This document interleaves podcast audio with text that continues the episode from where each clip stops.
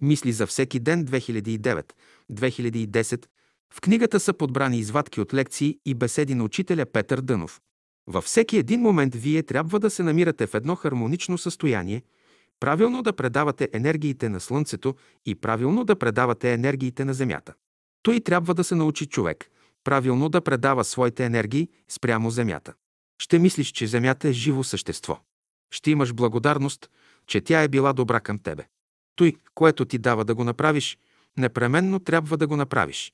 Понеже от Слънцето идат всичките енергии, правилно ще ги възприемаш и правилно ще ги предаваш. Тази идея трябва да залегне в ума ти.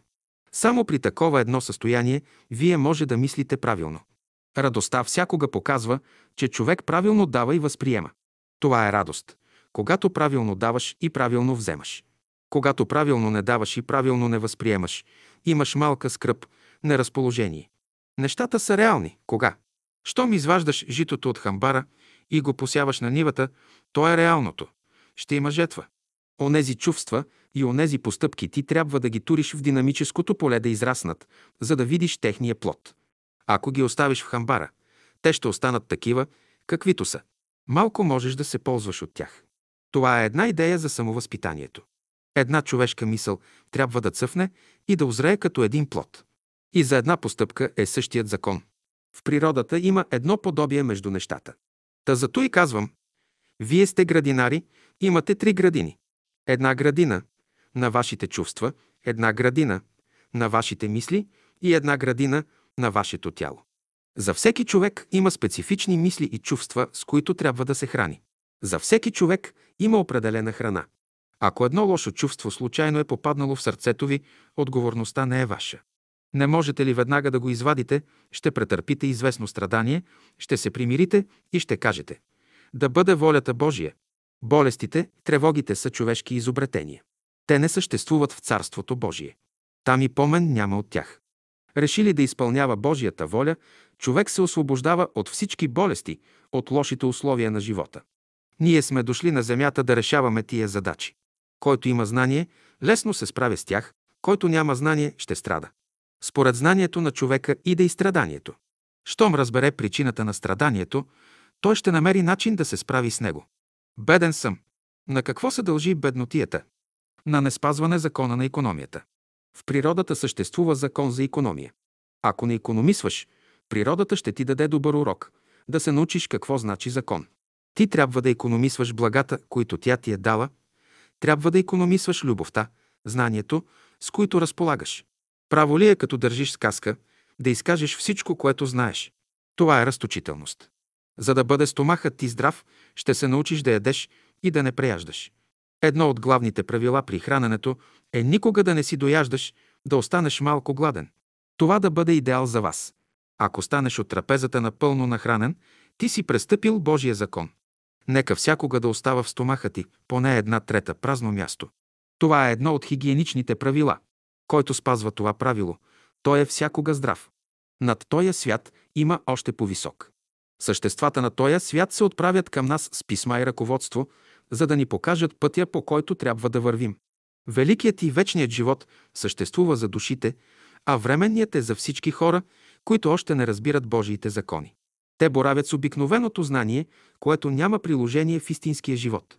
Ние познаваме Бога по това, което ние сме. Ние познаваме себе си. Казвам, един човек трябва да има самосъзнание.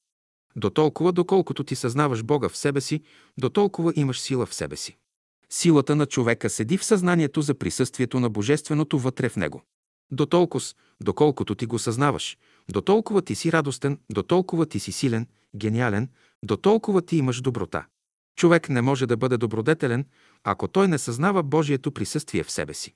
Ти мислиш, че Бог е като някой човек. Ако мислиш, че Бог е човек, имаш право да мислиш. Не е лошо да мислиш, че е човек. Но тогава ще туриш в него всичките най-хубави качества. То и възвишеното, благородното. Не да си представяш човек със слабости и да го мислиш за Бога. Казвам сега, Бог е в нас. Чрез доброто Бог се проявява в нас. Вярата в доброто ни открива възможностите. Та постиженията в света стават само в Божественото. Когато зачитаме в себе си само Божественото, всичко можем да постигнем. То е най-важното. Когато човек влезе в човешкото, Тогава се приготовлява материалът. В човешкото се приготовлява материалът, а в божественото се реализира материалът. Човек е щастлив и здрав само тогава, когато реализира уния неща, които са вложени в него. Той, което му е дадено, за да развие своите таланти, да развие своя ум, да развие своето сърце, да дава широчина на своята душа и на своя ум. Развитието на дарбите и способностите на човека зависи от пеенето. При пеенето ще дадете възможност да се развият вашите способности. Чрез музиката може до известна степен да реализирате нещо, което желаете. Чрез музиката нещата се реализират. Това, за което пее човек, може да се реализира. А онова, за което не пее, не може да се реализира. Ти свирил ли си, пял ли си на някое свое горчиво чувство, за да го превърнеш в сладко? Така ще опиташ силата на музиката. Добре е човек да употребява силата на музиката за трансформиране на състоянията си. Когато човек е уморен или тъжен, трябва да пее. Който пее е силен, който не пее е слаб. Пейте, защото любовта изисква да пеете. За да живееш, трябва да пееш. Музиката е проводник на истинския живот. Без музика няма култура. Всяка песен може да се пее силно или тихо, меко. Ако пеете силно, ще привлечете по-нишите същества. Ако пеете тихо, ще привлечете по-напреднали същества. Някой иска да направи нещо лошо. Свири му и той ще се откаже. Събуди божественото в човека и той ще се подчини на неговия глас. Някой път не можете да се примирите със своя ближен. Като запеете една песен, у вас ще се появи готовност да се примирите. Това е силата на музиката. Казваш, не мога да обичам тая душа. Щом не обичаш, и тебе няма да обичат. Това е закон. И Бог ще постъпи с тебе така, както ти постъпваш с другите. В говора на човека се крие благото, което Бог му е дал. Който търси щастието, трябва да знае, че то се крие в неговия говор. Като говори, човек създава или щастието си, или нещастието си. Помнете, животът, който ни е даден, определя качествата на нашата душа. Съществата от невидимия свят ни наблюдават и мерят нашата мисъл, нашето чувство и нашата постъпка. Чрез мислите, чувствата и постъпките си ние свирим. Следователно, ако чрез нашето свирене можем да вдигнем болния от леглото му, ние минаваме за добри музиканти виртуози. Ако свириш и положението на болния се влушава, ти не си виртуоз. Ако готвиш и болните оздравяват, ти си добър готвач, минаваш за виртуоз. Ако готвиш и здравите се разболяват, ти не си добър готвач. Човек се цени по делата. Всяка храна крие в себе си живот, който може да се използва само ако обичаш тая храна. Не мисли, че храната внася силата. Тя е само проводник на живота, който дава сила на човека. Ако обичаш живота, който е скрит в храната, всички клетки ще се отворят за него и ще го приемат. Спазвай прей вилото. Никога не казвай, че няма какво да ядеш. Имам само сух хляб. Той е много хранителен. Важно е да е хубав, чист. Друго нещо е, ако има месо, печена кокошка, масло, сирене. Чистият пшеничен хляб има повече хранителни вещества, отколкото другите храни. Считайте, че всичко в света е създадено добре. Считайте, че всичко, което ви се случва, съдейства за вашето добро. Това трябва да залегне дълбоко във вашите умове, сърца, души и воля. Бог е предвидил условия за вашето умствено, сърдечно и духовно развитие. Но въпреки това е оставил един специфичен кръг на дейност изключително за вас, в който той никога не се намесва. Когато вие работите в този кръг, той поглежда отдалече какво правите и веднага след това се оттегля. Това е областта, в която човек е свободен. Вън от този кръг човек не е свободен. Щом излезе от него и влезе в друг, той се усеща вече ограничен. Ще ви кажа една велика истина. Към всяка душа Бог проявява любовта си по специален начин. Любовта на Бога към всяка душа е специфична. Да се даде на всички според нуждите им. Това изисква божественият закон на справедливостта. На малкото дете по-малко, на възрастния повече. Равенството не значи изравняване, но на всеки го да се дадат условия и права според степента на неговото развитие. От извора, където се черпи божествената вода, всеки да вземе толкова, колкото му трябва, не повече.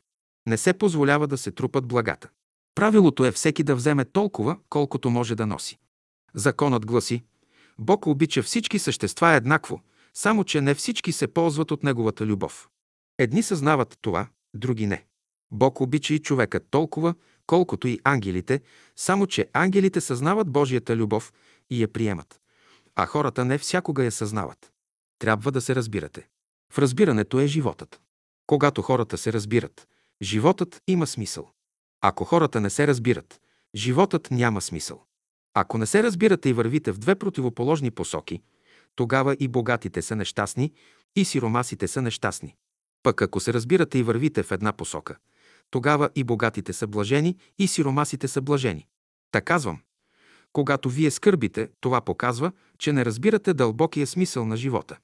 Когато се радвате, това показва, че мъчнотиите за вас имат смисъл. В той отношение животът трябва да бъде за вас в своите проявления една радост. Както и да се прояви животът, той ще бъде една радост.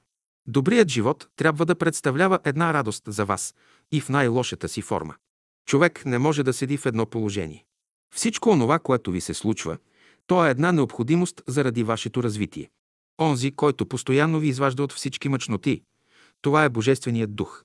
Постоянно, като загазите, той все ще спусне това въже да ви извади. Да му благодарите. Та казвам, когато вие сте недоволни, анализирайте себе си. Вие сте недоволни, анализирайте вашето недоволство. Или имате едно неразположение, анализирайте вашето неразположение. Имате една крива постъпка, анализирайте нещата всякога, понеже всичко в природата служи като един възпитател. Бъдете внимателни към хората, не казвайте, че тоя или оня е грешник. Не се занимавайте с греховете на хората. Казвате, че сте синове Божии. Ако е така, синът Божий не се занимава с чуждите грехове, но той определя отношенията си към Бога. Той трябва да живее според любовта и да си каже, щом съм човек и чадо на Бога, трябва да зная какво иска моят баща от мене, ако сте синове Божии. Знаете ли какво мисли Христос за вас? Той мисли за вас това, което вие не мислите за себе си. Казвам и на вас.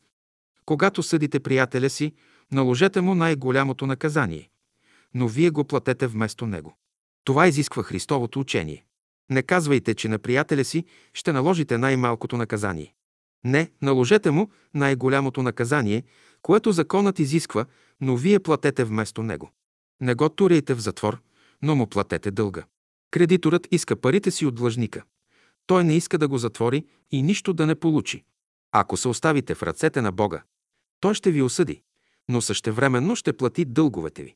Как ще плати? Като ви прости. Свети са думите на свещената книга, понеже съдържат великата истина, която носи живот. Някои искат да станат велики. Как? Чрез външно знание, външно растене и външно богатство. Всъщност величието на човека се заключава в неговия живот. Величието иде от големия извор, от първоисточника на живота. Той изпълва цялото битие. Всички живи същества, от най-малките до най-големите, имат някакво понятие за любовта, но то коренно се различава от истинското. С думи, любовта не се описва. Отчасти тя се чувства, отчасти се възприема чрез мисълта. Първият признак, по който човек познава, че е навлязал в областта на любовта, е неговият дълбок вътрешен мир. Същевременно, той изпитва подем към великото и безграничното в света. Обаче, ако само за момент си помисли, че веднъж влязал в предверието на любовта, нищо друго не му трябва, той сам спира развитието си. Природата обича нещата да влизат и да излизат. Природата не обича застоял живот. Поемеш въздуха, задържиш го няколко секунди и пак навън. Отвориш очите, светлината влиза. Всичко при човека влиза и излиза. Мисълта влиза и излиза, чувството влиза и излиза. Всичко е в едно хармонично движение. Мисълта е едно хармонично движение в света, без някакво сътресение и сблъскване. Ако вие допуснете една лоша мисъл, тя ще се умножи. Една лоша мисъл може да причини болезнено състояние. Една лоша мисъл и едно лошо чувство имат формата на един ниш живот. Ако на тази мисъл дадете възможност да се размножи, вие ще се намерите в трудно положение. Или ако на едно лошо чувство му дадете възможност да се размножи, значи не сте господар на него.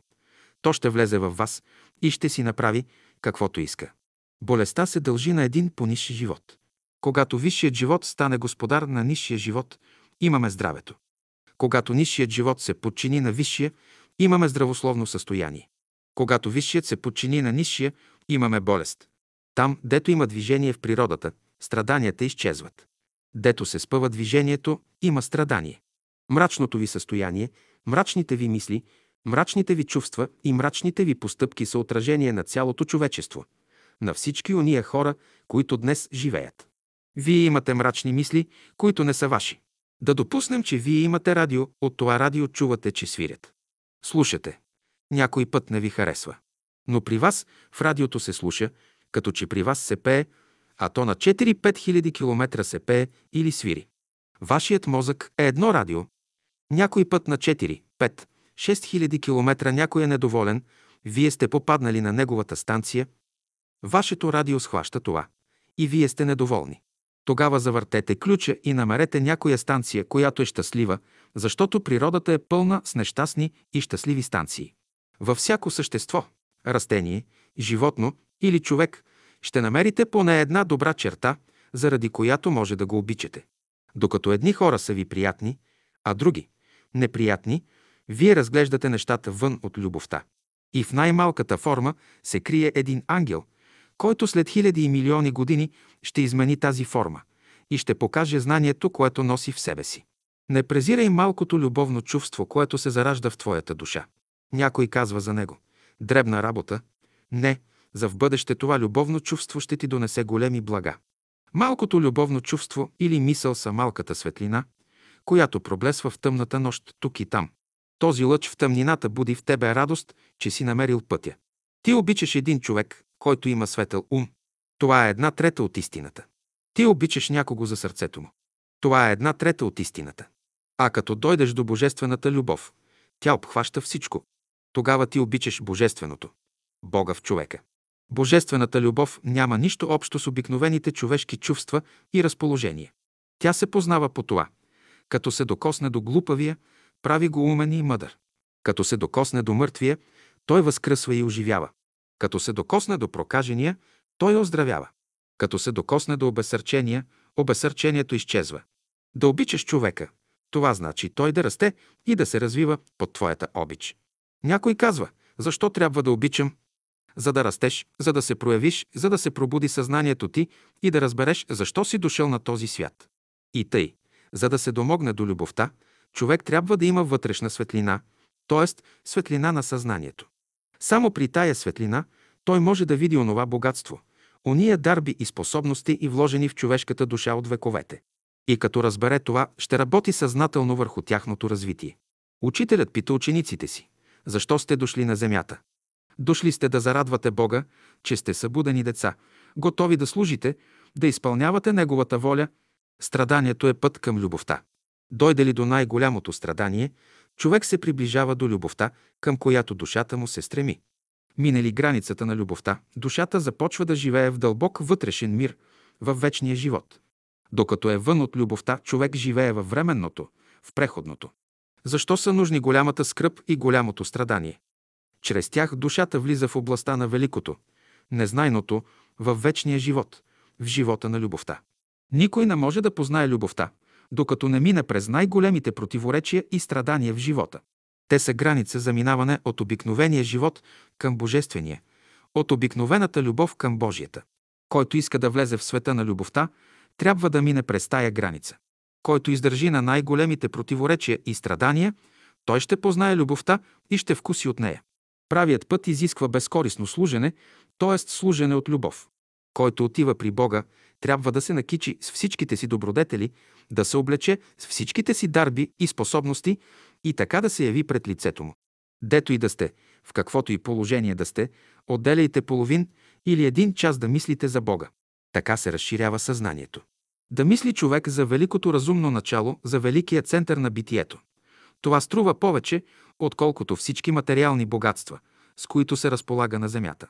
Мисълта за Бога обновява, подмладява и самото физическо тяло, защото енергиите достигат и до него. Законът е такъв.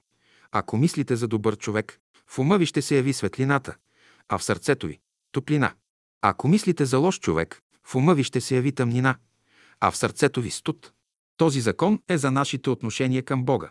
Като влизате във връзка с Бога, в съзнанието ви ще се яви светлина, а в душата ви – дълбок мир. Законът гласи, за каквото мислите, с това се свързвате. В желанието си да постигне нещо голямо, човек пропуща малките неща, които всъщност го ползват най-много. Още със ставането си от сън ученикът трябва да внесе в ума си поне една малка божествена мисъл и в сърцето си едно малко божествено чувство, за да се осмисли животът му. В човешкия живот има много атавистични прояви и форми. В молитвите, в убежденията и други, от които човек трябва да се освободи. Когато един човек е намазан с мед, всички мухи се привличат и се прилепват по него. Значи не давайте условия да се привличат низшите духове. Отвън не показвайте, не разкривайте свещеното, красивото, което има в душата ви, не го демонстрирайте. Ученикът носи новото в себе си. Дето влезе, той носи светлина и ухание. И без да говори за Бога, всеки ще познае, че Бог живее в него. За обикновени работи той не говори, но каквото каже, хваща място. Такива хора българинът нарича щастливи. В душата си те носят възвишена, велика идея. На всички помагат и на всички желаят доброто. Та казвам, когато разсъждаваме, има мисли в нас, които са с цената на златото. При една мисъл, която е чиста, много малко окисляване става. Чистите мисли се отличават. Чистите мисли се отличават с една устойчивост вътрешна. Чистите мисли са потребни за здравето на човека. Каквото ви се случва в живота, то зависи от вашите чисти мисли. Не ви върви, това зависи от вашите нечисти мисли. Те са, които ви спъват. Или не ви върви животът. Нечистите желания ви спъват. Може тези нечисти желания да сте ги наследили от дедите си и от прадедите си. Дали вие съзнавате или не, те са една спънка в живота. Пропорция има. Ако чистите мисли преодоляват, вие ще бъдете здрави. Ако нечистите мисли преодоляват, вие ще боледувате. Ако чистите чувства преодоляват, вие ще бъдете здрав. Ако нечистите чувства преодоляват, болестта ще дойде. Ако чистите постъпки преодоляват, вие ще бъдете здрав. Винаги, ако нечистите постъпки преодоляват, болестта ще дойде. Това е мярката. Този закон може да го приложите във всяко отношение в живота. Ще увеличите добрите си желания. Трябва да ги намерите някъде, да ги изкопаете тъй, както хората изкопават златото и скъпоценните камъни и ги използват. Така и вие ще намерите тия ценните мисли, ценните желания и ценните постъпки. Щом ги намерите, ще ви тръгне в живота. Чистите мисли откъде се добиват? От Божествения ум. Чистите желания откъде се добиват? От Божественото сърце. А чистите постъпки? От Божествената воля. Та закона ще знаете.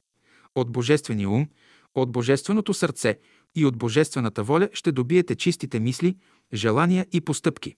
Защо съм дошъл на земята? Да платиш дълговете си. Дошъл си без пари, но като напущаш земята, ще плащаш. Защо Бог създаде света? Да се учиш. Дето е истината, там е радостта. Дето е радостта, там е щастието. Дето е истината, там е и благостта. Те вървят заедно. Те се свързват по вътрешен път, като образуват нещо цяло, неделимо. Ти не можеш да влезеш в Царството Божие, ако не носиш истината и благостта в себе си.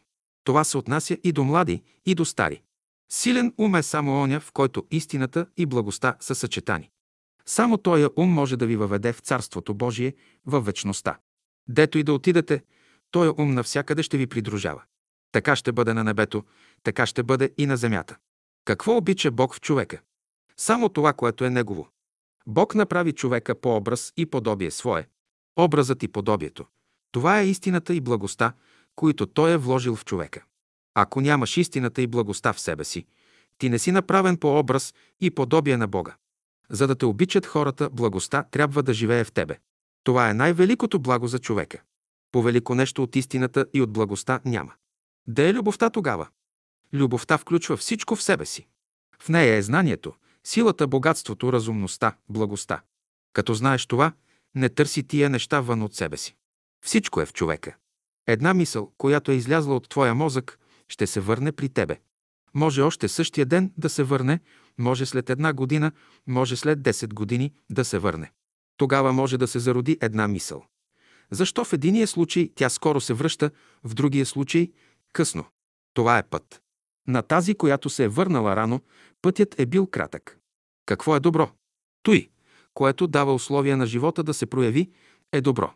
Той, което отнема тия условия на живота да се прояви, както трябва, е зло. Аз под думата живот разбирам разумен живот.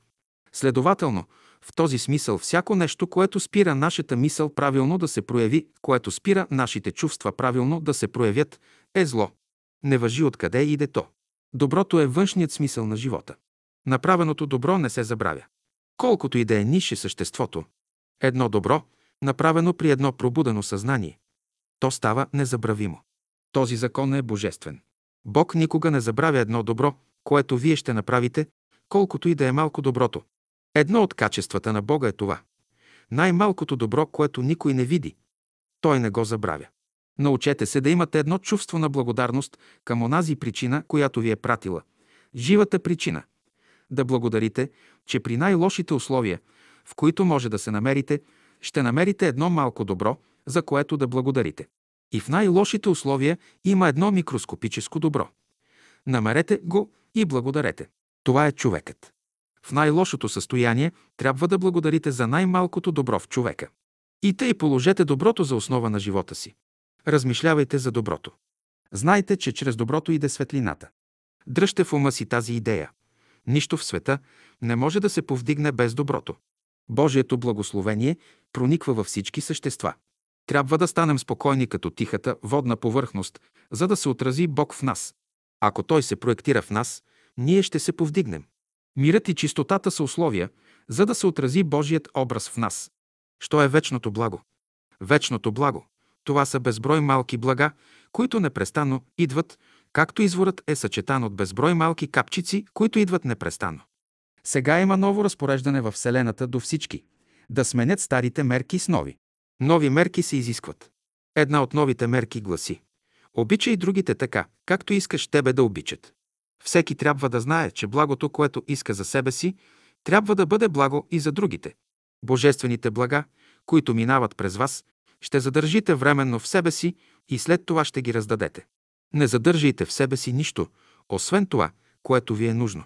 А останалото, пуснете го, дайте го на другите. Законосъобразността на природата седи в следното. Каквото мисля, почувствам и правя за другите, същото става и за мене. Съгласно този закон, колкото и да даваш, все ще се запълни даденото. Това, което дава сила на човека, е истината в него. Това, което дава сила на човека, е благостта в него. Истината и благостта са качества на Божественото в човека. Съединени заедно, те дават условия за проява на любовта. Тя е плод на истината и благостта. Щом дойде любовта, с нея заедно иде и животът. Любовта ражда живота, осмисля го и го прави щастлив. Какво носеше Христос, като дойде на земята? Той носеше благостта и каза Господи, прости им! Те не знаят какво правят. Той носеше истината, затова никога не се оплаши и не се разколебава вярата си. Като дойде страданието, Христос не потърси начин да се освободи от него, но потърси пътя, през който трябваше да мине, за да изпълни Божията воля.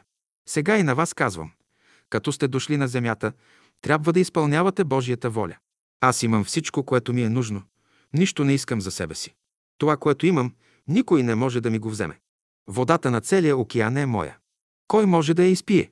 Желая и вие да вървите по същия път. Нищо да не искате и всичко да имате. Как се справя човек с самотата? Като уповава на Бога. Затова Христос казва, не съм сам, Отец ми е с мене, той вярваше, че Бог няма да го остави. Ще дойде ден, когато човек ще бъде изоставен от всички. Тогава той ще изпадне в пълно разочарование.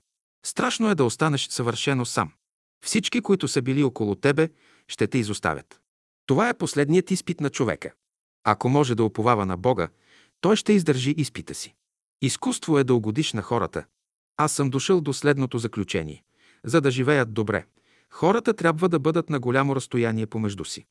Разстоянието между двама души трябва да бъде поне колкото е разстоянието между Луната и Земята, Венера и Земята, Меркурий и Земята, Слънцето и Земята. Колкото по-голямо е разстоянието между хората, толкова по-добре. Човек се изчерпва, уморява се, ако е прекалено активен във външния живот. Днешният век е много активен във външния живот. Там времето е пари. А човек трябва да разпределя времето си така, че да остави само една трета за активност във външния живот, а другото да бъде за задоволяване на нуждите на духа, на ума, на сърцето, на душата. Хората са скачени съдове. Тъй, че всеки, който работи върху себе си, с това работи и върху другите. Законът има и друго действие. Каквото правиш вън, се отразява и на вътрешния ти живот. Например, изчистваш един извор, почистваш някоя пътечка или някоя местност. Нещо подобно ще стане и в света на твоите мисли и чувства. Възоснова на горните закони човек е отговорен пред човечеството за всяка своя постъпка. Трябва да се знае, че добрите, възвишените мисли имат по голям брой трептения, отколкото лошите, низшите мисли. Именно този закон ще използвате. Имаш едно отрицателно състояние. Повиши трептенията си и ще се освободиш от него, защото по силните трептения на възвишените мисли ще надделеят и ще отстранят отрицателните състояния. Преди да си е легнал, човек трябва да се освободи от всички тежки преживявания и отрицателни състояния, които е имал през деня. Трябва да се освободят умът и сърцето ти от всички противоречия. Който иска да развие търпение, трябва да диша дълбоко. Колкото по-дълго време задържа човек дишането си, толкова по-голямо търпение има. Като диша правилно, човек се освобождава от физически и психически болезнени състояния, постепенно хармонизира своя живот и се обновява.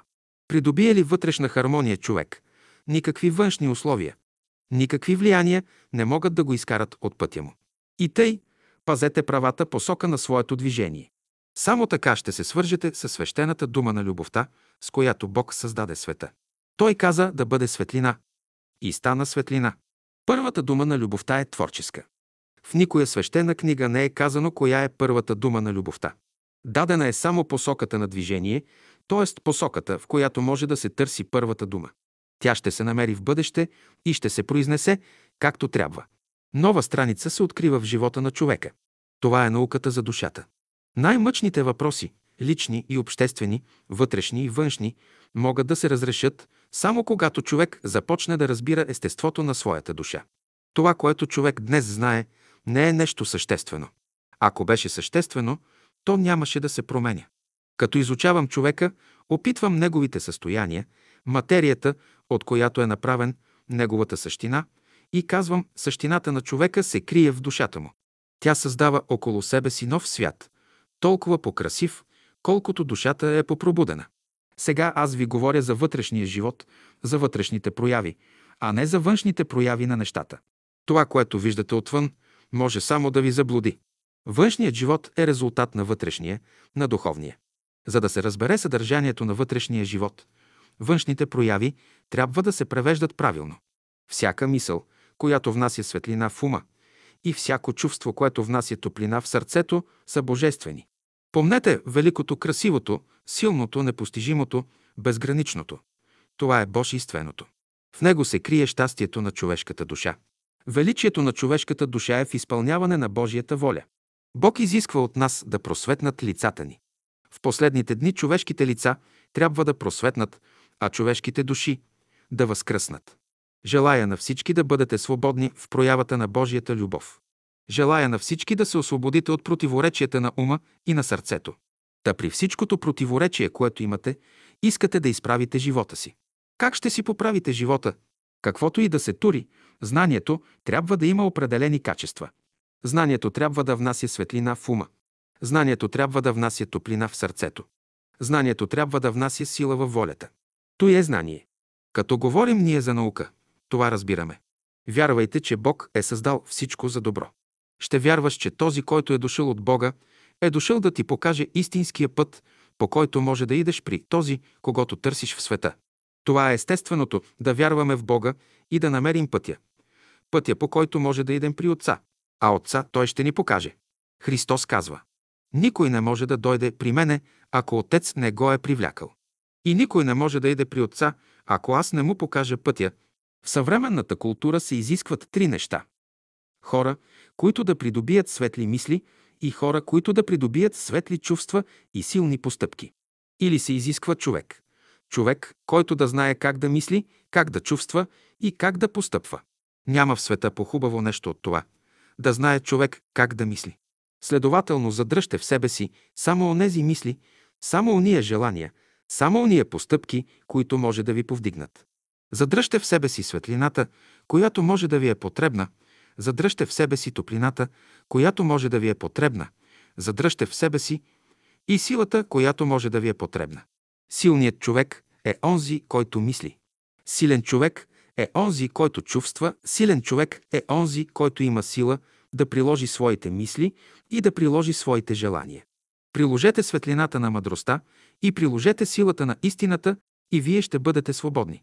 Бъдете съвършени, както е съвършен Отец ваш небесен, е казал единият. Учител, който е отделил стария живот от новия. Съвършени в какво? В любовта, в живота, в справедливостта, в мъдростта, в истината. А истината? Това е проявената любов в живота. Можете ли да проверите тази истина на дело? Вашата работа за през цялата година е да се научите да обичате. Второто нещо – да намерите начин да изявите тази любов. Трето – да знаете при какви условия да изявите любовта си. Любовта не обръща внимание само на външните форми. Докато обръщаш внимание само на външните форми, ти си в физическия свят. Като обръщаш внимание на съдържанието, ти си в духовния свят. Като обръщаш внимание на смисъла, ти си в божествения свят. Като отидеш при любовта, ще се откажеш от всичко, което знаеш. Няма да разправяш за страданията, за нищо няма да разправяш. Тя не иска да говориш за миналото.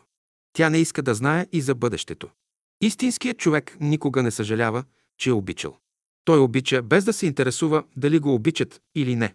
Това се нарича любов без външен стимул. Не мисли, че като обичаш някого, той ти е длъжен. Не очаквай хората да те обичат. Първата ти работа е да обичаш хората. Дали хората те обичат, това е тяхна работа. Ти нямаш право да се месиш в работата на другите хора. Всичките противоречия в живота проистичат от факта, че ви обичат. Когато обичаш, противоречие не може да има. Ти вече можеш да регулираш своята любов, както искаш. Когато те обичат, ти не можеш да регулираш нищо. Ти не си господар на положението, когато те обичат. Нямаш думата. Вие се месите, когато ви обичат, давате разпореждания, заповеди как да ви обичат. Тогава вие не разбирате закона. Всяко нещо, което направите с любов, дава сила на човека. Всяко нещо, което направите без любов, обесилва човека. Това е философия, която може да се приложи в сегашния живот. Тя трябва да се приложи, за да победите. Да победим света. Това значи нашия свят да турим вред и порядък. Ние говорим за любовта, но един любовен свят е крайно организиран. Човек трябва да бъде крайно организиран. Той трябва да има интересите на другите хора, както своите интереси. Във всеки един човек трябва да вижда себе си. Както спрямо себе си е внимателен, така да не причини болка никому, на всички както на себе си да гледа. Имаш една мисъл, едно желание, но то някъде не се изпълнява. Всяко нещо, което не проистича от дълбочината на твоето сърце, то не може да се постигне. Нещата се раждат в сърцето, отглеждат се в ума, а се опитват в света. Христос, като дойде на земята, той свърши всички недовършени работи на хората. Той свърши една велика работа. В той е спасението на света. Да се свършат всички недовършени работи. Вие имате много работи във вашия живот. Трябва да ги свършите. И като свършите вашите работи, той, което ви е дадено, вашият живот тогава ще се осмисли. Трябва ли да бъда богат? Трябва да бъдеш богат, за да помагаш на бедните. Трябва да бъдеш добър, за да помагаш на лошите. Трябва да бъдеш учен, за да помагаш на невежите.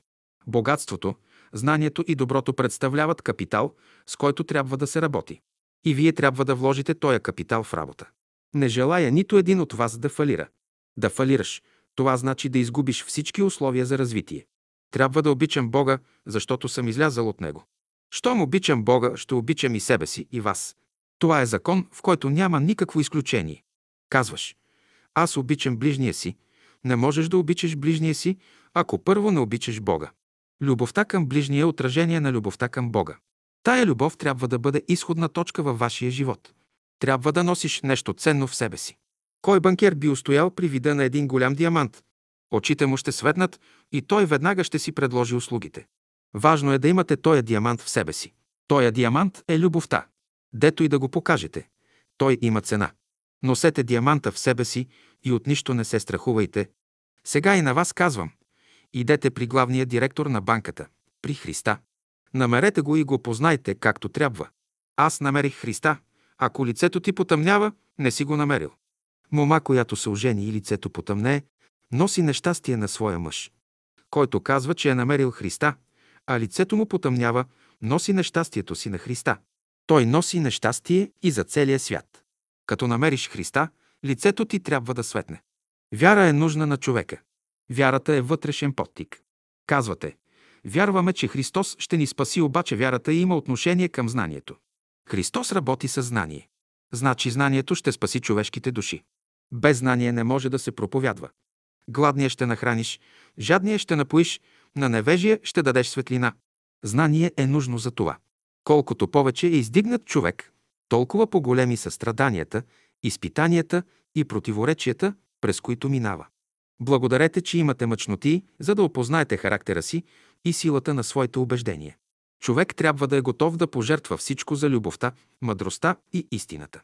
Страданията са път, по който човек върви, за да развие божественото в себе си. В страданието и изпитанието трябва да се смириш, да видиш Бога. Само тогава може да видиш Неговото величие. Ти ще съзнаеш, че си пътник на земята, дошъл да се учи. Дойдат ли страданията, превърнете ги в добродетели.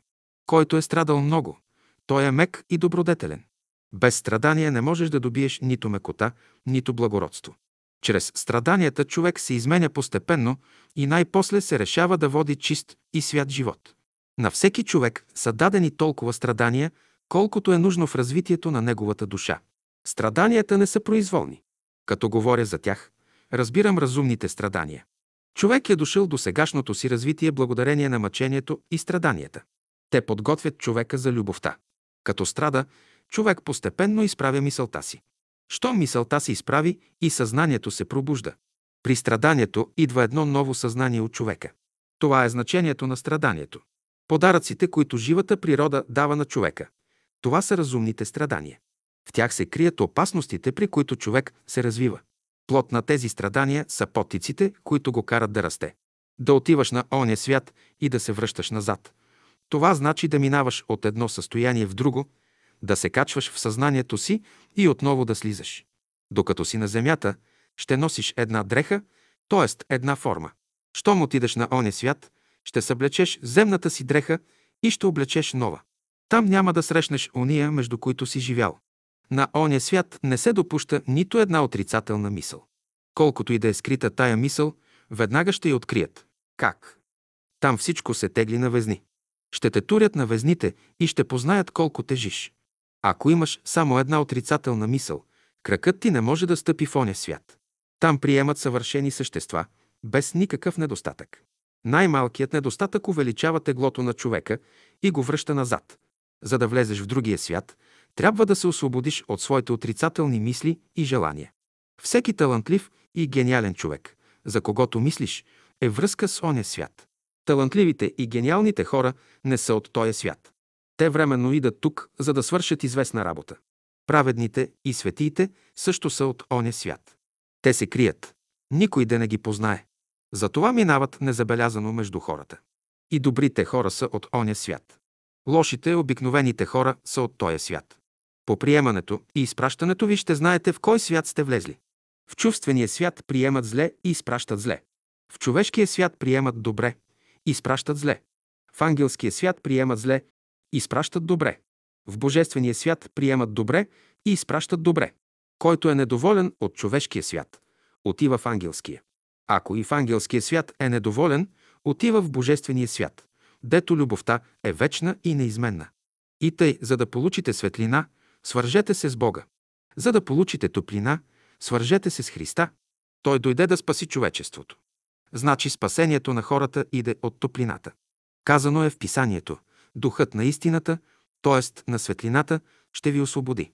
Той ще ви научи какво да правите. Две неща са нужни на човека – светлина, която ще го свърже с Бога, и топлина, която ще го свърже с Христа.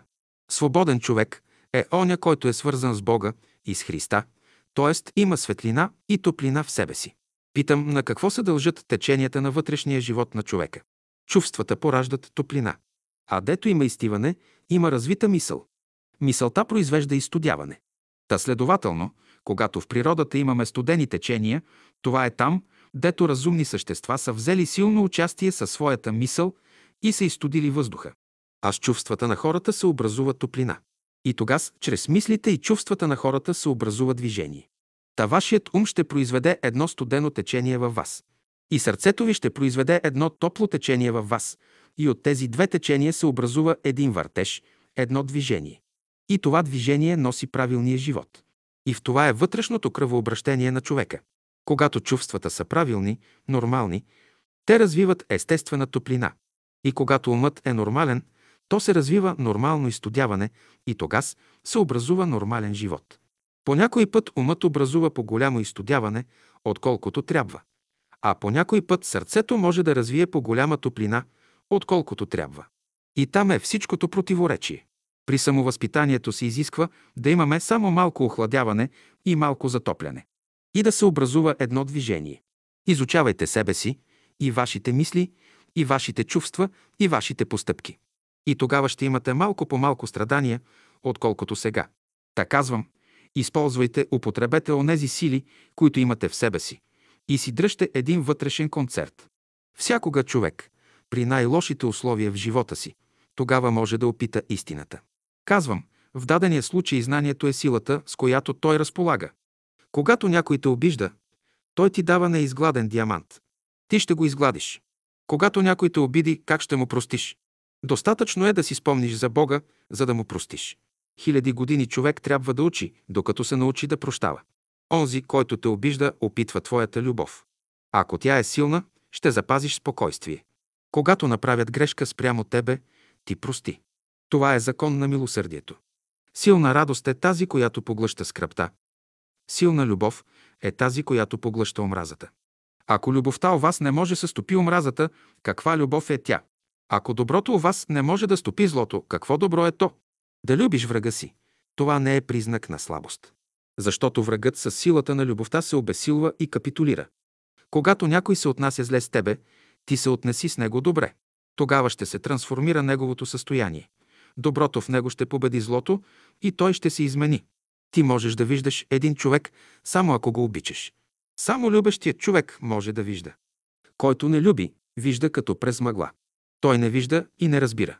Мини някой път без любов някъде и виж как ще постъпват хората с тебе. Мини втори път с любов и ще видиш как ще постъпват. Хубавият свят е светът на любовта. Законът на любовта е закон на свободата. Само когато човек работи по любов, е свободен. Красивото в живота е да започне човек да мисли. Смисълта вече започва красивият живот. Красотата е нещо живо вътре. Тя е външен израз на реалността. Съдържанието е той, което носи в себе си вътрешния смисъл. То е животът. Ако един живот няма красота в себе си, ако един живот няма съдържание в себе си и ако няма смисъл в себе си, това не е живот. Всяка една мисъл, всяко едно чувство, всяка една постъпка трябва да бъдат красиви, съдържателни, осмислени. Човек трябва да бъде богат, но богатството седи в онова красиво съчетание на неговата мисъл и неговите чувства, на неговата воля, на неговата сила. Човешката мисъл не може да бъде ценна, ако тази мисъл няма за подбудителна причина любовта. Любовта е, която дава ценност на човешката мисъл.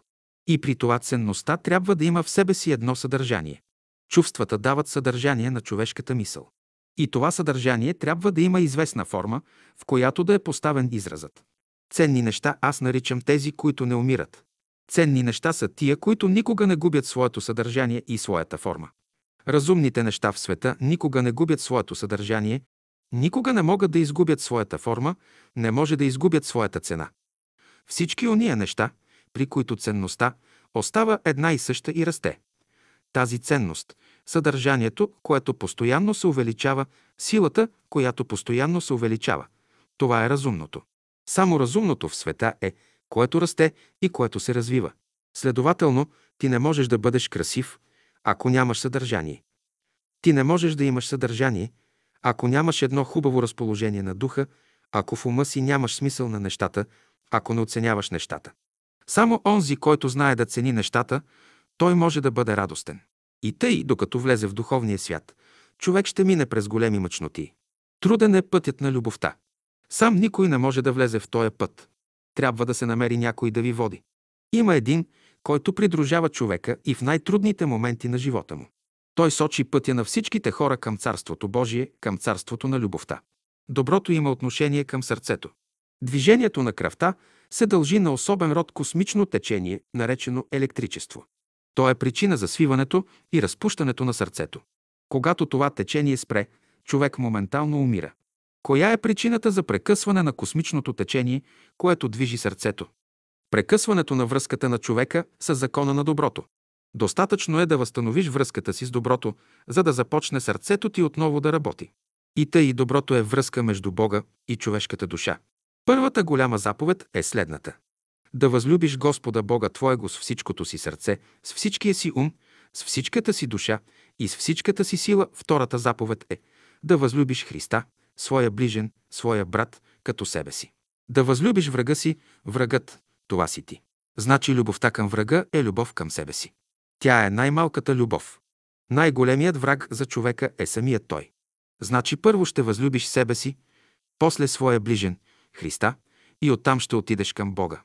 Тогава всички хора, врагът на Христа, ще станат едно цяло. Така ще познаете неизмеримата Божия любов, която води всички хора към познаване на великия живот. Христос казва, даде ми се всяка власт на небето и на земята. Идете и проповядвайте моето учение, и аз ще бъда с вас до скончанието на века.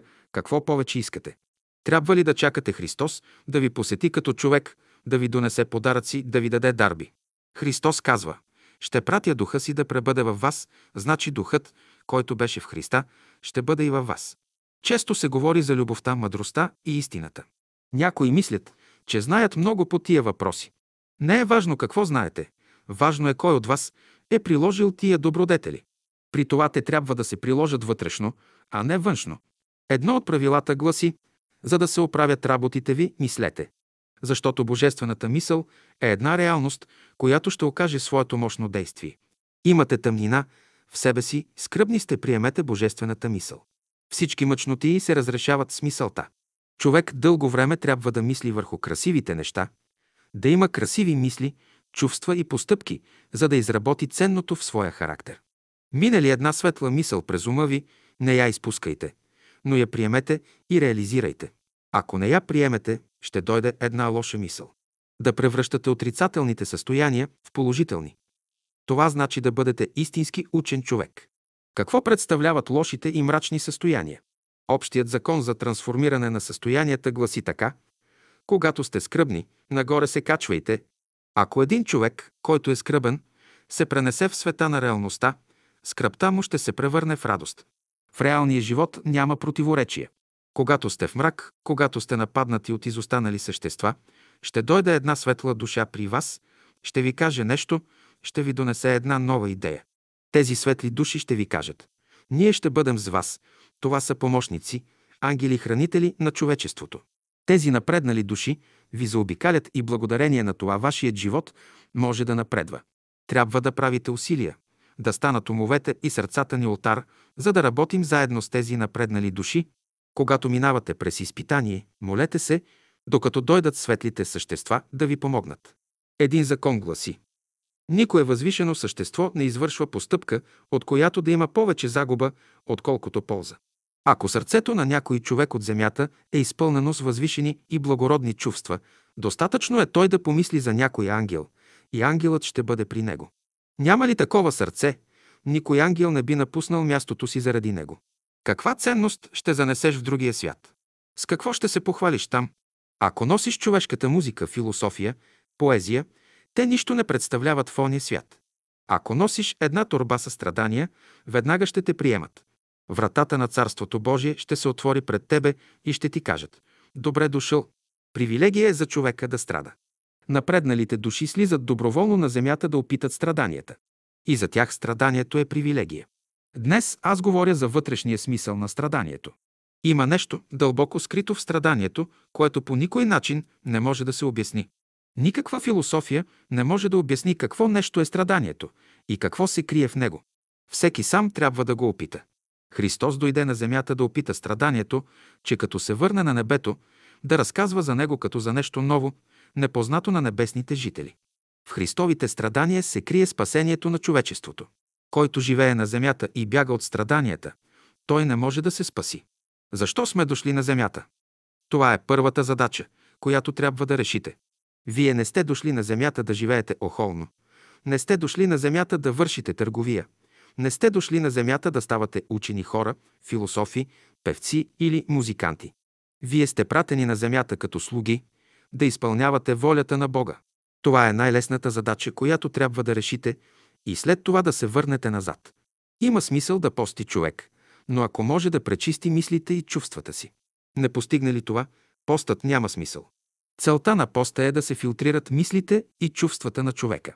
От друга страна, постът е нужен за почивка на организма, външна и вътрешна. Да постиш, това значи да се вглъбиш в себе си, да се отстраниш от всякакви смущения, нищо да не те безпокои. Постът се припоръчва и като средство за лекуване. Във време на пост горенето в организма е посилно, благодарение на което става изгаряне на всички вещества, които са причина за различни болести, неразположения и недоволства. Един човек, който е страдал, оценява по-добре от онзи, който никак не е страдал. За онзи, който е страдал, след той се сменя страданието. Онзи, който постоянно е бил щастлив, изгубва хубавото схващане, притъпяват се неговите чувства. Зато е необходимо да премине човек от страданието към радостта. Ние считаме преминаването от неприятните неща към приятните за един правилен процес в природата, за да не се изгуби онази хубавата пластичност, която се намира в човешката душа. Та казвам, ние трябва да вярваме в уния способности, които имаме в нас, че те ще разрешат въпроса. Способностите ще разрешат въпроса. Или трябва да вярваш на своята сила, която имаш. Трябва да вярваш на своя ум, който имаш. Трябва да вярваш на своето сърце, което имаш. Или трябва да вярваш на своята воля. Волята сама по себе си разрешава въпроса. Не се месете в тяхната работа. Дайте им свобода. Дайте свобода на вашата мисъл, на елементите, от които вашата мисъл е създадена. Мисълта сама по себе си се изправя. Оставете вашето сърце свободно. То само по себе си ще оправи нещата. Вярвайте, трябва да вярвате. Значи първото нещо е дайте свобода на своите мисли, на своите чувства, на своите постъпки. Не тъй, механически, но на уния живи мисли, на уния живи чувства, на уния живи постъпки. Разумно да бъде това.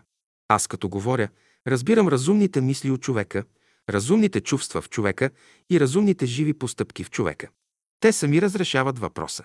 Ако ние бихме оставили нещата да си вървят по един естествен път, много по-добре ще бъде, отколкото да искаш да бъдеш твърд. Ти остави твърдостта сама да се проявява. Това значи свобода. Ние сме дошли тук, на земята, за да видим какво е направил Бог, да влезем във връзка с Него и да направим нещо за Него. Един стих от Евангелието казва «Ние сме съработници на Бога, като работите за Бога. Вземате участие в Неговата работа.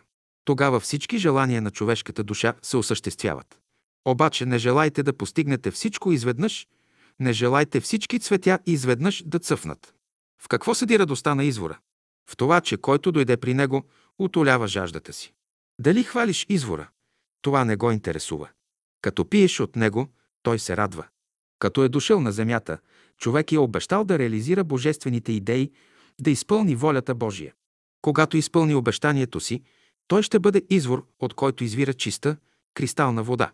Ще бъде цвете, което цъфти, и дърво, отрупано с зрели вкусни плодове. Истински българин е този, който има доброта, справедливост, красота и разумност. Доброта в сърцето, справедливост в ума, красота в душата и разумност. Българите трябва да се уповават единствено само на Бога. Щом работиш в името на Бога, всичко работи за тебе. Как се обяснява това? Със следния закон. Като работиш за Бога, ти си възприемчив към енергиите, които идат от целия всемир. Иначе не си възприемчив към тях. През ума ви минава една добра мисъл, една идея. Дайте път. Това е служение на Бога. Не отлагайте. Вие я отлагате за една година и после искате за един ден да свършите всичката работа. Ако всеки ден вършите по-малко, работата ще върви по-добре. Съвършеният човек трябва да бъде и мъж, и жена. Когато в лицето преобладават кривите линии, това е женско лице. Когато преобладават правите линии, това е мъжко лице. Усъвършеният човек има хармонично съчетание на кривите и правите линии. Мъжът е, който е излязъл от областта на мисълта. Жената е излязла из областта на живота. Събрали са се на едно място, за да бъдат мисъл и живот, в съдружие са влезли и са завзели мястото. Мъжът е завзел ума, жената, сърцето. Жената се е явила в света, за да направи един мост, да внесе благоразумието в човека, да го научи как да бъде търпелив, ките ще оправят света, ката във време на бременност може да вдъхне на детето разумност и интелигентност, да даде подтик на неговите чувства, да усили волята му. Ти, като милваш детето си по главата, кажи да влязат в тебе божествените мисли, да носиш светлина на човечеството, да помагаш на послабите си братя да влязат в тебе благородни чувства. Щастието иде изключително от Бога. Човек може да бъде щастлив, когато държи в ума си мисълта за Господа, който е създал всичко. Да мисли, че щастието му може да дойде от друг човек, подобен на него. Това е невъзможно. Закон е, не уповавай на човешкото в себе си, нито на човешкото в своя ближен. Не уповавай на животинското в себе си, нито на животинското в своя ближен. Уповавай само на божественото в себе си, както и на божественото в своя ближен. Пазете се от лоши мисли, чувства и желания, които понижават духа на човека и го водят към ниш живот. То е причината за големите злини в живота. Помни, докато вървиш в човешкия път, ти от ден на ден ще пропадаш. Влезеш ли в божествения път, работите ще ти се нареждат добре. Как ще познаете дали сте в човешкия или в божествения път? Ако лицето ви почернява, вие сте в човешкия път. Ако лицето ви се озарява от светлината на живота, вие сте в божествения път. Цитираш стиха, дето Христос казва. Аз съм пътят, истината и животът пътят. Това е знанието, необятната Божия мъдрост, която трябва да изучавате. Пътят подразбира божествения език, който води към божественото знание. Истината има отношение към свободата. Животът проистича от любовта. Той е крайният резултат, до който трябва да достигнем. Значи, като вървим по Христовия път, с силата на Божествената светлина и истина ние ще дойдем до живота. Само така ще се свържем с живота, защото е казано, че любовта ражда живота. Чрез живота ще познаем величието на Бога. Целият външен свят е едно предметно учение. Човек не е дошъл на земята само да яде и да пие. Той е дошъл да се учи как да прилага божественото учение и как да работи. Всякога при всички условия на живота употребете вашата сила, защото човек, като не я употребява, губи силата. Колкото повече я употребява, толкова с неговата сила се увеличава. Всички трябва да имате сила. Когато ти в себе си разбираш една идея, ти можеш да разполагаш с нея. Ти си я разбрал и можеш да се ползваш от нея. Всяка идея, която имаш, обясняваш как е станала, но не можеш ли да се ползваш от нея? Ти не си я разбрал. Човек може да познае само онова, което той може да го тури на работа. Всяка идея, която на тебе може да ти служи, да ти бъде в услуга, ти си я разбрал. Та когато казваме, че добре трябва да мисли човек, ние трябва да имаме онзи божествен ум, с който всичките неща в света са се създали. Когато говорим за любовта, за чувствата, ние трябва да разбираме божественото слънце, от което всички желания, които излизат, са чисти. Когато говорим за чисти постъпки, разбираме божествената воля, дето всяка постъпка е на място. На земята сте дошли, за да учите изкуството да слушате гласа на Бога. Животът сега започва за вас. Вслушвайте се в тихия глас, който говори на сърцата ви. Това е гласът на Бога. Няма човек на земята, комуто този глас да не говори. Когато помислите за Бога, да почувствате най-възвишеното, да почувствате живота в Неговата целокупност. Да бъдете в хармония с Бога. Това значи да разбирате целокупния живот. Трябва ли тогава да казвате, че светът не е хубав? Всичко, което Бог е създал е ценно, но човек не оценява това, което го заобикаля. Същественото в живота е това, което твори формите. Желая ви да се свържете с силите на разумната природа и с всички добри хора на Земята. Постигнете ли това, към вас ще потекат енергии от всички страни. Всичко, което е извън нас и вътре в нас, което ни заобикаля, представлява форма, чрез която се изявява великото разумно начало. Зад мен, над мен и около мен е Бог. Докато мислиш за Бога, Той е пред теб. Престанеш ли да мислиш за Него, Той е зад теб. По-добре е, когато Бог е пред теб. При най-големите изпитания, страдания и мъчноти на човека Бог ще му се изяви в една или друга форма и ще му помогне. Привилегия е за човека да общува с камъните, растенията, животните, вятъра, с цялата природа. Защо? Защото всичко е излязло от Бога. Докато човек живее в Божествения кръг, той вижда Бога навсякъде и във всичко. Знаете ли какво значи да видите Бога? Това е смисълът на живота. Велико нещо е да влезеш в досек с тази чиста интелигентност. Да видите Бога. Това значи да се домогнете до онзи велик, вечен принцип, който подмладява, възкресява, внася светлина и топлина в човека. Представете си, че вие седите в една тъмна нощ и изгубили сте пътя си. Какво ви трябва? Много малко. Трябва ви една батерийка или една свещ. Като видите тази свещ, тя ще ви причини радост. Тази свещ при други условия може да не е нищо за вас, но в тъмната нощ, като я запалиш, веднага се окоръжаваш и намираш пътя. И то благодарение на тази малката свещ. Следователно в съвременния живот една хубава, една светла мисъл е, която може да покаже пътя на човека. Тя е ценна. Хубавите мисли, хубавите чувства и силата на човека са ценното. Всяка мисъл, която може да ти послужи, тя ще ти причини известна радост. Всяко чувство, което в даден случай може да ти услужи, може да ти причини една радост. Чувствата са ценни при услугата, която може да ти направят. Силата е ценна, която може да ти помогне. Или друго яче казано, силата, която имаме, постоянно трябва да я турим в действие в три посоки.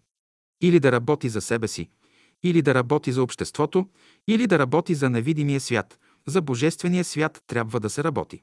За Бога трябва да работите, за да добиете ценността на нещата, разумността.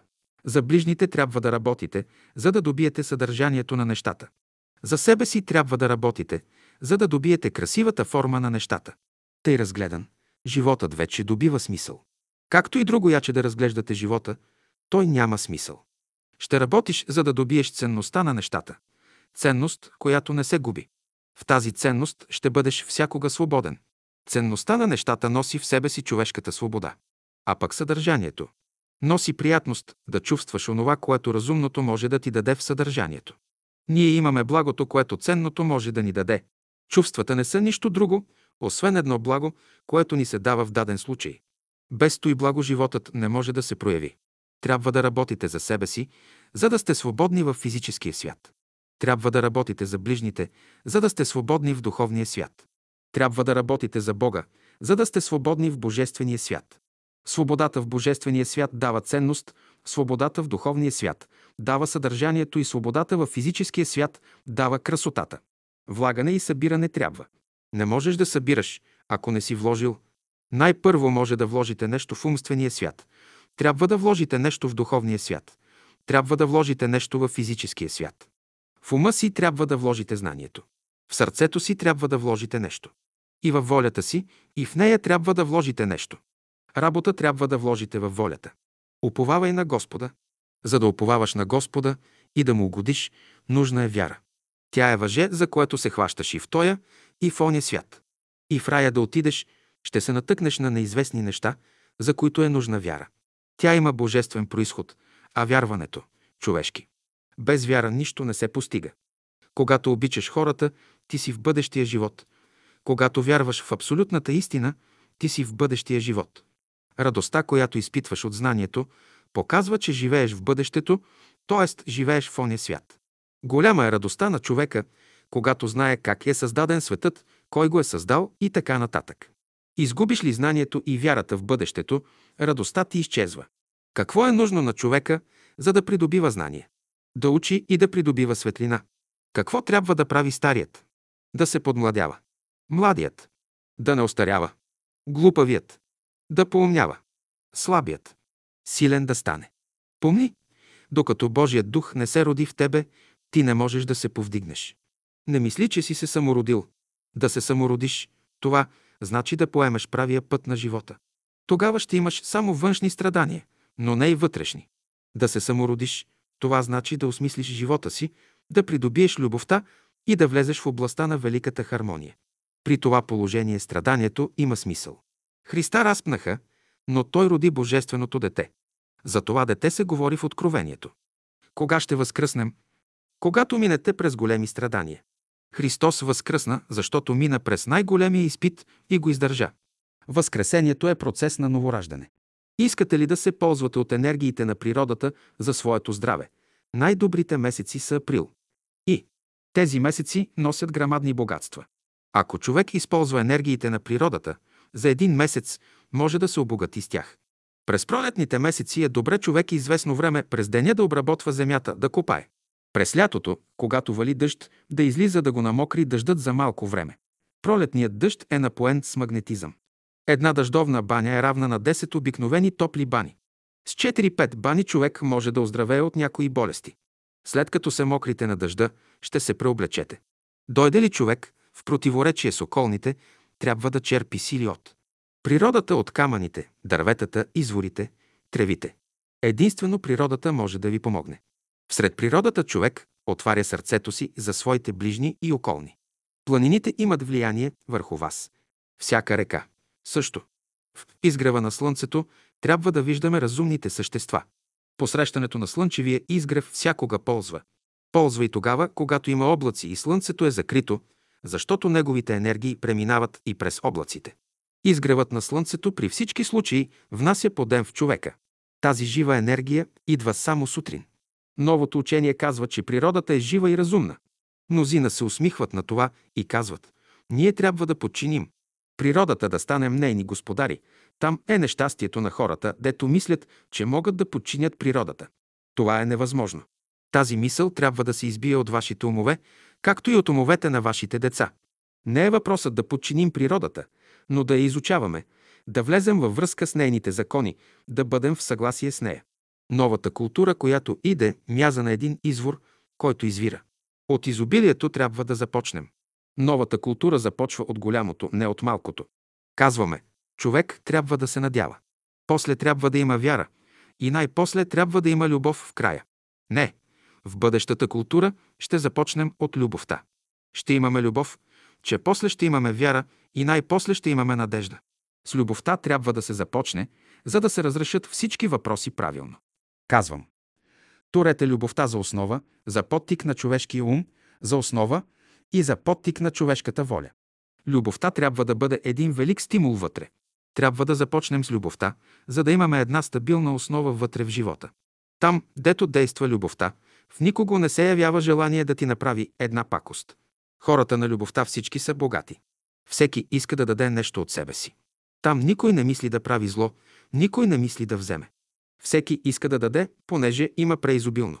В надеждата и вярата все таки има един недоимък, а в любовта всичко има. Първата идея, която трябва да влезе в ума ви, е, че любовта е онзи божествен извор, който никога не пресъхва, не оскудява, който никой не може да обере, никой не може да вземе. Зато и дръжте любовта като основа в живота си. Върху тази любов да съградите живота или вашият живот да се проявява. Та обичта значи е законът, който показва свободата, дето можем да се проявим. Такова същество е Бог. Затова ние, като мислим за Него, понеже Бог иска да ни остави свободни, да се проявим навсякъде, каквото и да вършим, доброто и злото ние ги проявяваме. Той винаги се оттегля. Ние да се проявим, затова ние не го виждаме. Като намислим да направим нещо добро, той се скрие. Говоря по-човешки. Като намислим да направим нещо зло, той само каже, ти тази работа обмисли ли я хубаво? Само ще ти каже така. Кога ще се въдвори Царството Божие на земята? Когато хората станат проводници на Божията любов. Ако не можеш да вършиш друга работа, стани поне проводник на Божията любов, на Божията мисъл и светлина, на Божието чувство и топлина. Ако можеш да направиш това, много си постигнал. Правилно е да мислите за небето, а да живеете на земята. Само така ще се оправят работите ви. Вие мислите, че като отидете на небето, там ще проявите любовта. Не, любовта може да се прояви още на земята. Мислете за небето, за възкръсналия Христос, за да бъдете проводници на Божията любов. Щом мислите за Христа, и Той ще мисли за вас.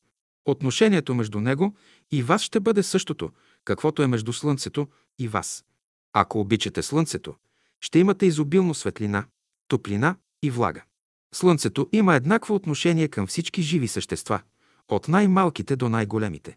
Христос дойде на земята да служи на Бога, да прояви Неговата любов. Да служиш на Бога, това значи да изпълниш Неговата воля. Щом Бог живее във вас, в душите ви настава мир и веселие. Дето е радостта и веселието, там е Бог. Ако живеете така, ангели ще слязат от небето да ви служат, както служеха и на Христа. Кога ще ни служат? Когато вие служите на Бога. Ако мислиш, че ще възкръснеш, когато дойде Христос на земята, ти си на крив път. Христос възкръсна и се яви само на уния, които го обичаха, за да усили вярата им. Той не се яви на уния, които нямаха никакво отношение към Него. Възкресението е оня капитал, който поддържа живота. Без Възкресението човек е изложен на изпитания, на мъчноти, на страдания, на недоразумения. Царството Божие е дошло само за възкръсналия. Под Царство Божие разбирам истинския живот. Влезе ли този живот в човека, той е вече възкръснал. Христос казва, аз ще изпратя духа си, щом дойде духът в тебе. Това е мощното, силното, което ще създаде търпението. Та първото нещо за човека, това е търпението. Онова съзнание, че ти при най-големите несгоди на живота си умен, та да можеш да минеш тъй, че да не направиш пакост. Като поставиш нещо, да го поставиш точно на място. От невидимия свят всеки, който е нетърпелив, пращат го тук да се прероди, да се учи на земята. Тъй, щото, щом сте слезли на земята, вие не сте от търпеливите. На земята сте дошли да научите закона на търпението. И всичките незгоди на живота са училище, дето искат да ви покажат, да ви научат на търпение. Защото всичко в света, което е създадено, е на мястото си. Аз считам, че на един човек, който няма търпение, не му липсва едно качество – устойчивост, твърдост в характера. На човек без търпение характерът му няма основа. Няма на какво да се обосновава. Твърдостта на човека представлява едно от моралните качества.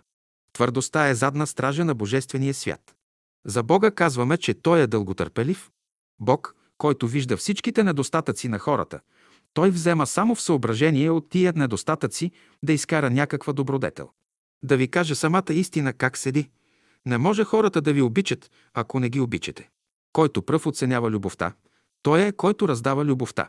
Който втори оценява любовта, той приема любовта. Следователно, в един и същи момент не може да дадеш твоята божествена любов от себе си. Ако не може да възприемеш от други го, ти не може да имаш любов. Два момента са те в характера на човека. Защото Бог е скрит и в добрите, и в лошите хора. Направете следния опит.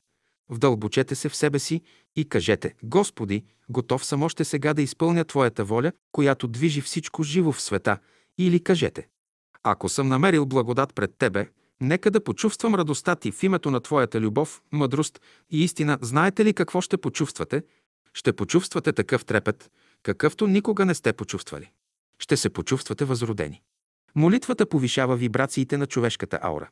Чрез това човек става неуязвим за понисшите околни влияния. Чрез молитвата човек се огражда от тревогите и страховете на света. Те не могат да проникнат в него. Ако в молитвата не участва мисълта, чувството и действието, тя не е истинска молитва. Да влезеш в скришната си стайчка, това значи да влезеш в своята девствена душа. Тогава ще разбереш дълбокия смисъл на нещата и защо живееш. Молитвата е толкова поопределена, колкото съзнанието е по-високо. Ако бих се молил сега, щях да искам от Бога сила, знание, мъдрост, любов, истина и свобода. Когато човек се моли, трябва да иска най-малкото, но същевременно и най-необходимото. Молитвата е приета, когато има предвид волята Божия. Един важен закон гласи, когато се молиш за някого, молитвата ти добива магическа мощ само тогава, когато се придружава с любов към него. Законът е, ако изпратите тази мисъл, както трябва, работата, която ще извършите, може да е равна на работата, която сте извършили през целия си живот. Сега за пет минути нека се концентрираме и да изпратим една добра мисъл към целия свят. Спасението на света е в уния божествени мисли, които проникват в човешкия дух, в божествените чувства, които се изразяват чрез волята на човека. Христос каза на учениците си, идете и проповядвайте Словото Божие, и аз ще бъда с вас до скончанието на века, апостолите работиха. Защо трябваше да работят? За да спечелят пари да си купят билет за отиване на Слънцето. И вие трябва да работите, за да спечелите пари за билет. И като дойде Христос, да отидете с Него заедно на Слънцето. Някои не работят и разчитат на особена привилегия. В живота няма никакви привилегии. Който има любов, само той се ползва с привилегии. Всяка печалба се вижда в бъдещето. Светиите, които са живели преди вас, минавали за анормални, за глупави хора. Ако те не бяха дошли на земята, ако не бяха проповядвали и служили на Бога, животът на хората щеше да бъде пустиня. На тях се дължат всички блага и придобивки. Красотата на живота се дължи на тях. Ако слънцето не огряваше земята, щяхме ли да имаме сегашната култура? Било е време, когато слънцето не е гряло, както сега. Тогавашните жители на земята не са имали тия условия за живот, каквито днес имаме. Сегашните условия са много по-добри от предишните. В бъдеще ще има много по-благоприятни условия от сегашните. Обаче условията, удобствата не идат отвън, но отвътре. Те се крият във вътрешния живот на човека. Светските хора се стремят към външния живот, дето слабият слугува на силния, а глупавият на умния. Във вътрешния живот законът е точно обратен. Силният слугува на слабия, умният, на глупавия, любещият, на оня, който няма любов. Във външния живот, ако те обичат, и ти ще обичаш. Във вътрешния живот, и да не те обичат, ти ще обичаш. В духовния свят никога не критикуват. Защо ще търсите погрешките на хората? Това е тровене. Влез в дома на човека като приятел и търси богатството, което носи в себе си. Сутрин, като станете, кажете Господи, научи ме да мисля за моите братя и сестри, както ти мислиш за тях, да мислите добре за хората. Това значи да бъдете силни. Важно е да поддържате добро мнение за всеки го. Как ще критикуваш пъпката, че не е цъфнала още? Не е дошло още времето да цъфти. Не се произнасяйте за човека, че не е добър, но кажете – Картината не е още завършена. Ако искате да имате правилни отношения към човека, трябва да държите в ума си хубавите негови черти и да не се отклонявате от тях. Тогава доброто в него ще се прояви. Пазете се от следното. Не всички хора се интересуват от едни и същи идеи. Затова не натрапвайте на човека тези идеи и тези форми, от които той не се интересува. Христос не иска хората да приемат новото по закона на насилието. Важно е ние да изпълним волята Божия, а пък другите дали я изпълняват или не, да ги оставим свободни. Не упражнявайте никакво насилие или давление върху хората. Когато не разбирате нещата, напредналите същества ще ви помогнат да ги разберете. Щом почнете да ги разбирате, ще помагате на понисшите същества и те ще почнат да разбират. Когато отидете при един човек, не му проповядвайте. Най-първо трябва да го обичате. Намерете онзи човек, който търси Господа, и не му говорете. А другият, който играе на хорото, нека си играе. Новото учение не трябва да вдига шум около себе си. Ние не сме дошли да кореним, пред нас има други, които ще коренят и разработват. А ние ще сеем семената и ще ги отглеждаме тихо и спокойно, докато пораснат. Всяко нещо, което вие не правите от вашата добра воля, то е наложено насилствено върху вашето съзнание. Всяко нещо, което вие го правите съзнателно, от любов, то е ваше. Любовта е закон на свободата. Всяко нещо, което вие правите по любов, то е свободно. Извън любовта всичко е насилие. Извън мъдростта всичко е насилие. Извън истината всичко е насилие. В любовта е свободата. Значи се проявява животът. В мъдростта, в тази свобода, се проявява знанието. В истината се проявява свободата. Но свобода, знание, живот – това е едно цяло. Мисълта регулира светлината, чувствата регулират топлината. Значи вие на земята се нуждаете от топлина. Следователно, трябва да имате хубави чувства. Добрите чувства раждат тази, хубавата топлина, при която организмът расте. Отличните мисли раждат светлината. От тази светлина вие имате нужда. Аз говоря за вътрешната светлина. Отвън слънцето грее, във вас е тъмно. Ходите, недоволен сте. Когато дойде вътрешната светлина, тя носи живота. Щом говорим за светлината, разбираме пробуждане на човешкото съзнание. Щом говорим за топлина, разбираме вече функциониране на съзнанието. То има условия да функционира. Ако съзнанието има светлина, пък няма топлина, то съзнанието е пробудено, но не може да функционира. Щом говорим за топлина, разбираме, че той съзнание функционира. Без топлина то не може да функционира. При светлината има пробуда, напрежението е отвън. Щом съзнанието е пробудено, щом функционира правилно, има растеж, може да постигнеш всичко.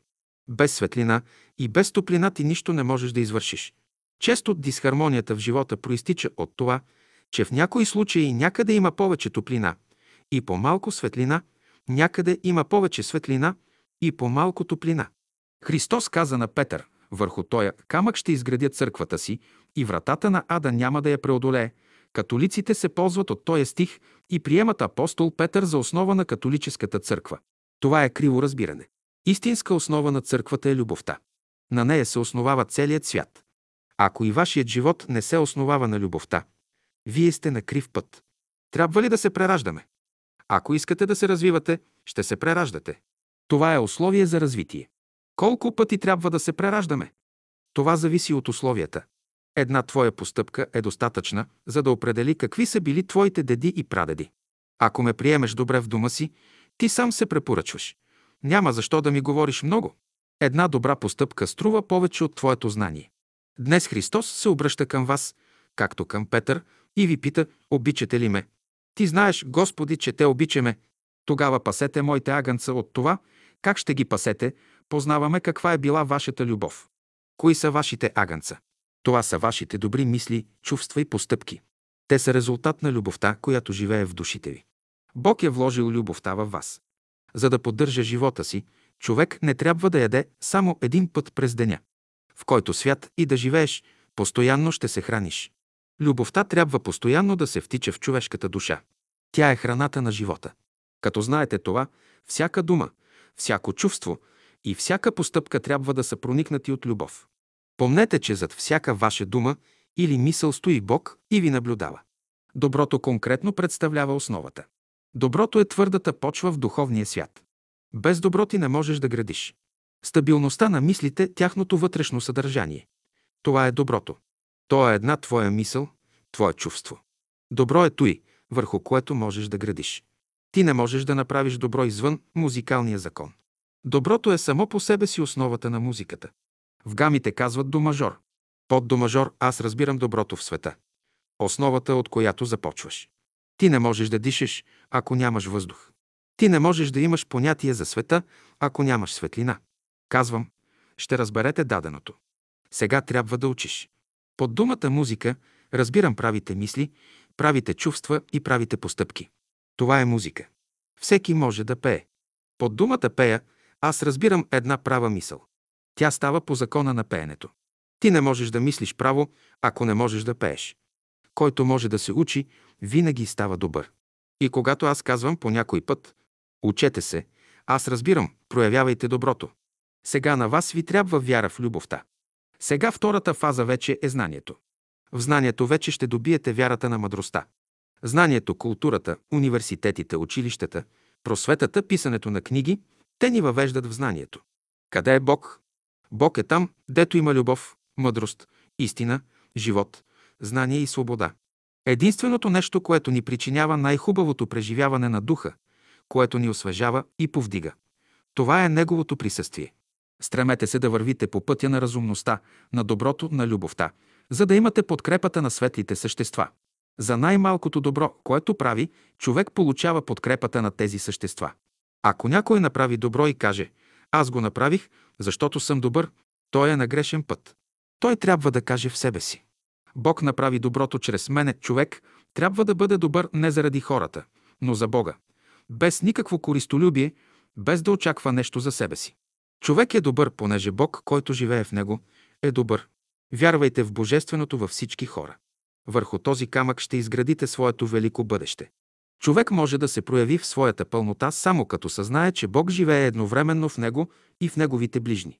Не е ли хубаво да виждате във всеки ваш ближен един възвишен свят?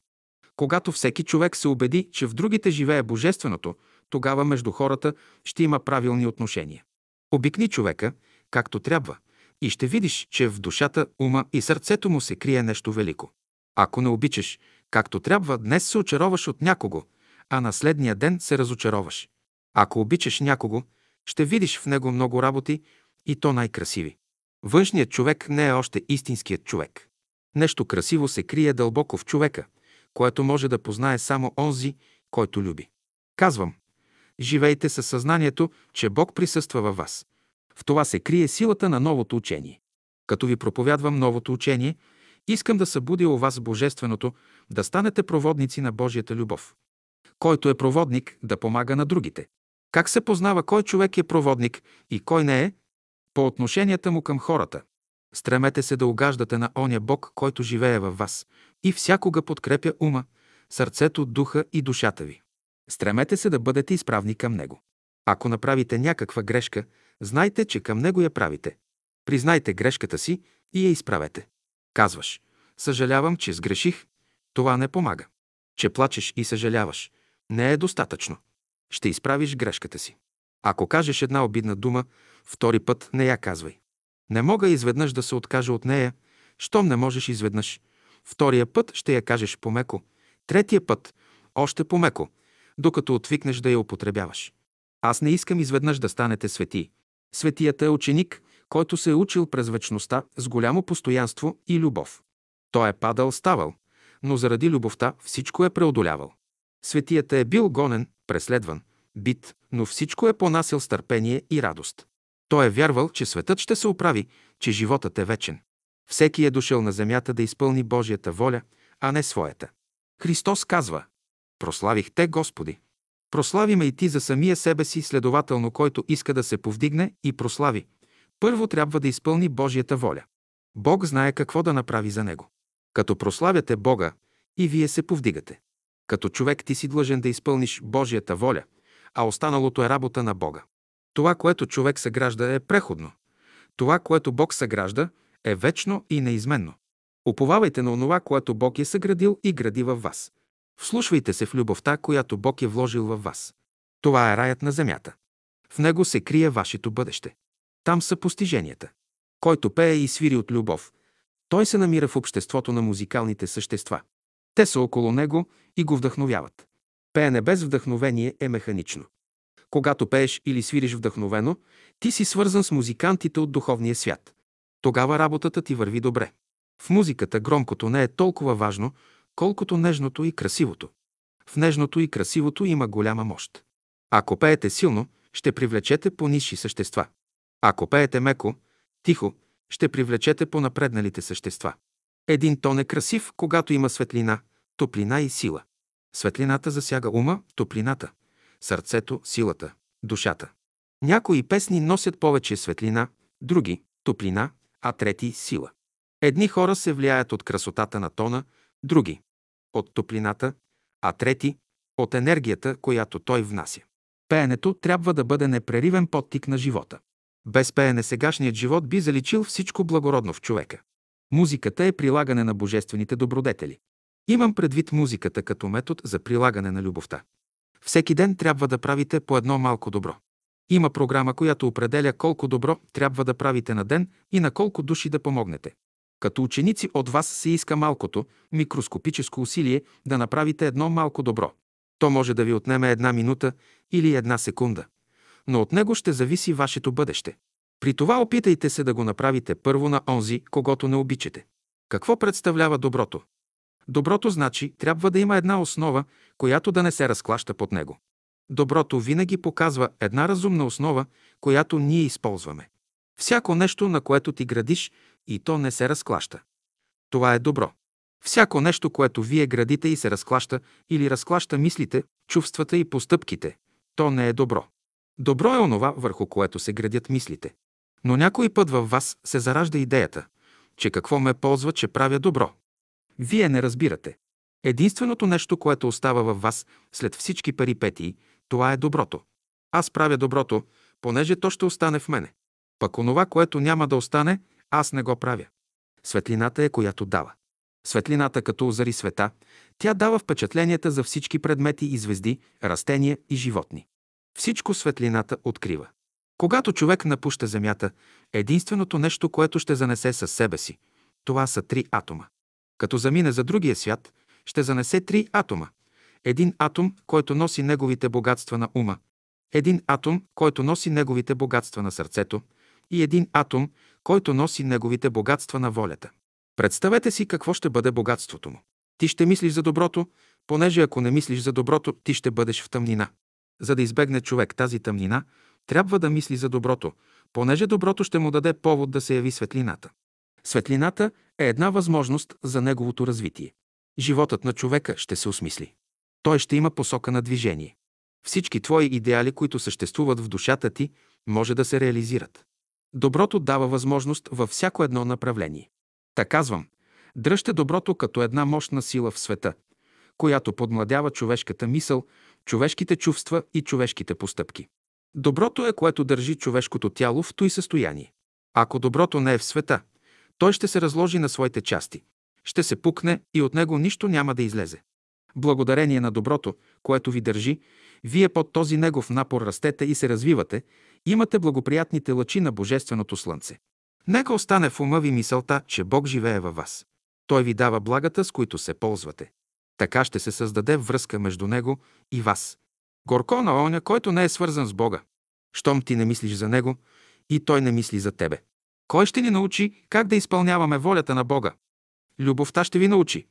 Без любов нищо не се постига. Без любов животът е мъчение. Любовта осмисля живота. Тя дава знание, свобода и простор на човешката душа.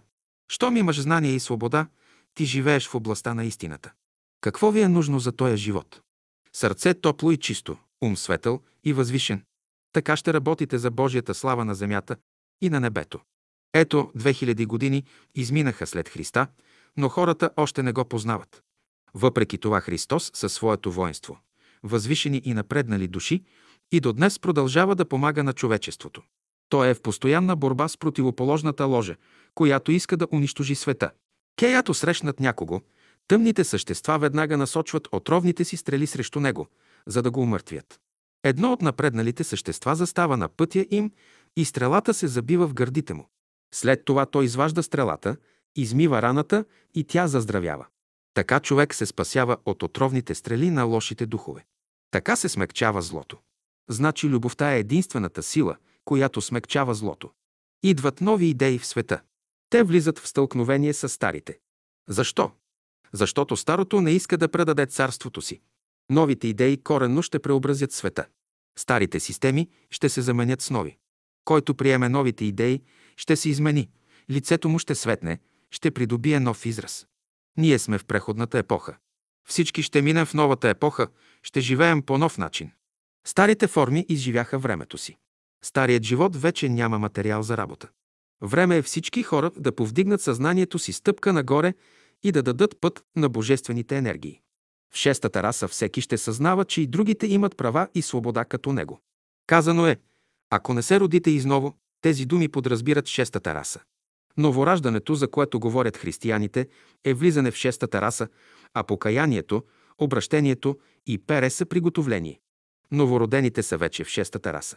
Иде един светъл век. Идеята за братството ще се реализира. Тази божествена пролет ще дойде постепенно, а не изведнъж. Хората ще се изменят незабелязано.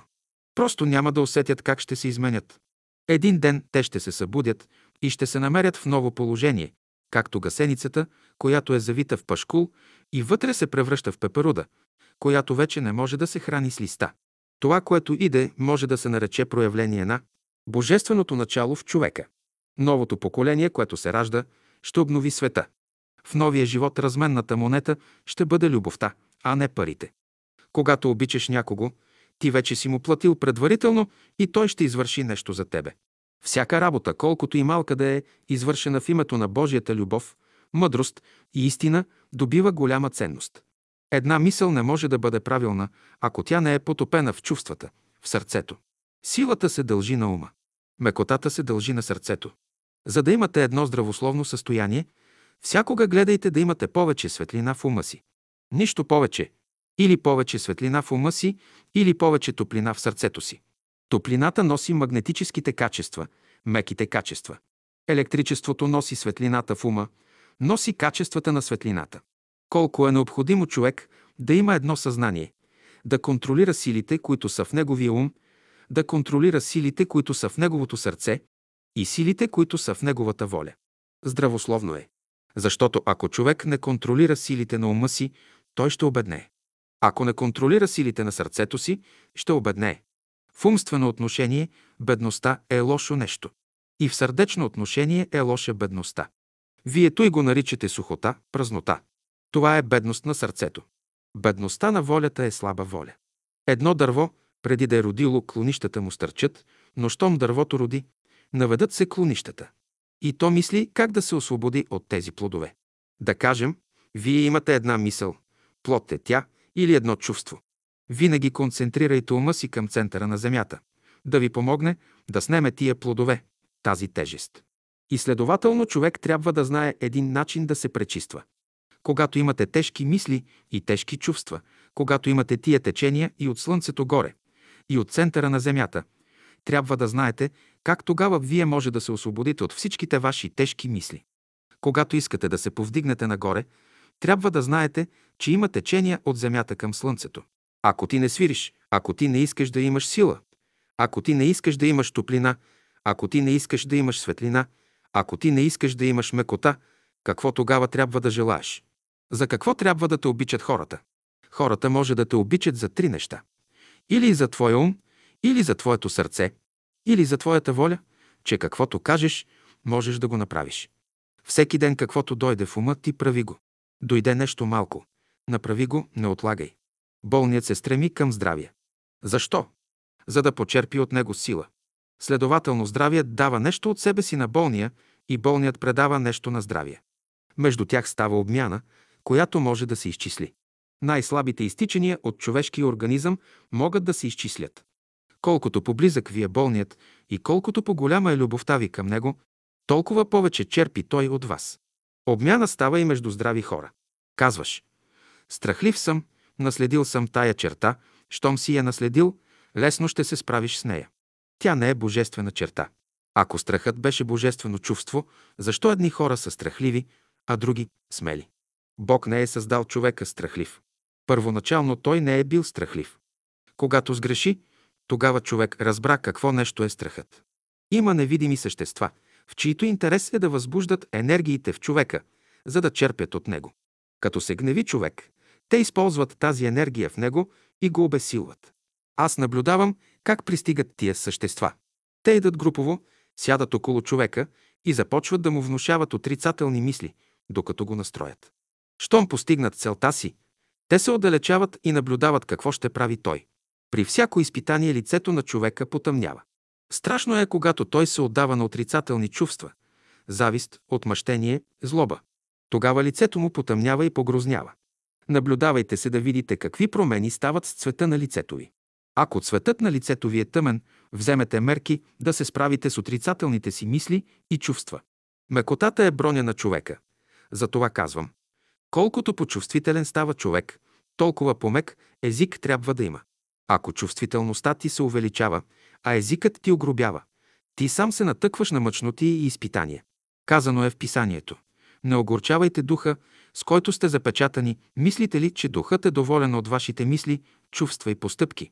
Ние трябва да придобием качеството на светлината, безкористието и качеството на водата, мекотата. Това, което е направила светлината, като е осветила пространството, направете го и вие. И това, което е направила водата, като е очистила нещата, направете го и вие. Всеки човек трябва да развие скритите сили, които са в него, да разработи всички дарби, които Бог е вложил в него. Във всеки човек Бог е вложил една основна дарба, която трябва да се развие. От тази дарба зависи неговото щастие. Каква е задачата на човека? Непрекъснато самоизправление и самоусъвършенстване. Бог е непрестанно изявление на съвършенството, а човек е непрестанно изправление на себе си в пътя на съвършенството. Казано е, ако не станете като децата, не можете да влезете в Царството Божие, това значи. Ако не станете чисти, не можете да влезете в Царството Божие. Тук под деца се разбира чисти по сърце. Човек трябва да носи в себе си качеството на детето, божествената чистота. Пътят на Царството Божие е чистотата. При някои противоречия ние се обесърчаваме. Нещата отвън могат да се менят, но ние трябва да останем неизменни. От вас се изисква самообладание. Ако сте неразположени, за да запазите мира си, кажете си. Аз живея в света на пълната хармония. Обиколен съм от разумни и възвишени същества, които са готови да ми помогнат. Работи върху себе си, за да се освободиш. Не можеш да придобиеш свобода, ако не обичаш душата си. Не можеш да придобиеш сила, ако не обичаш духа си. Не можеш да придобиеш светлина и знание, ако не обичаш ума си. Не можеш да придобиеш доброта, ако не обичаш сърцето си. Така както се проявявате днес, това е вашият минал живот.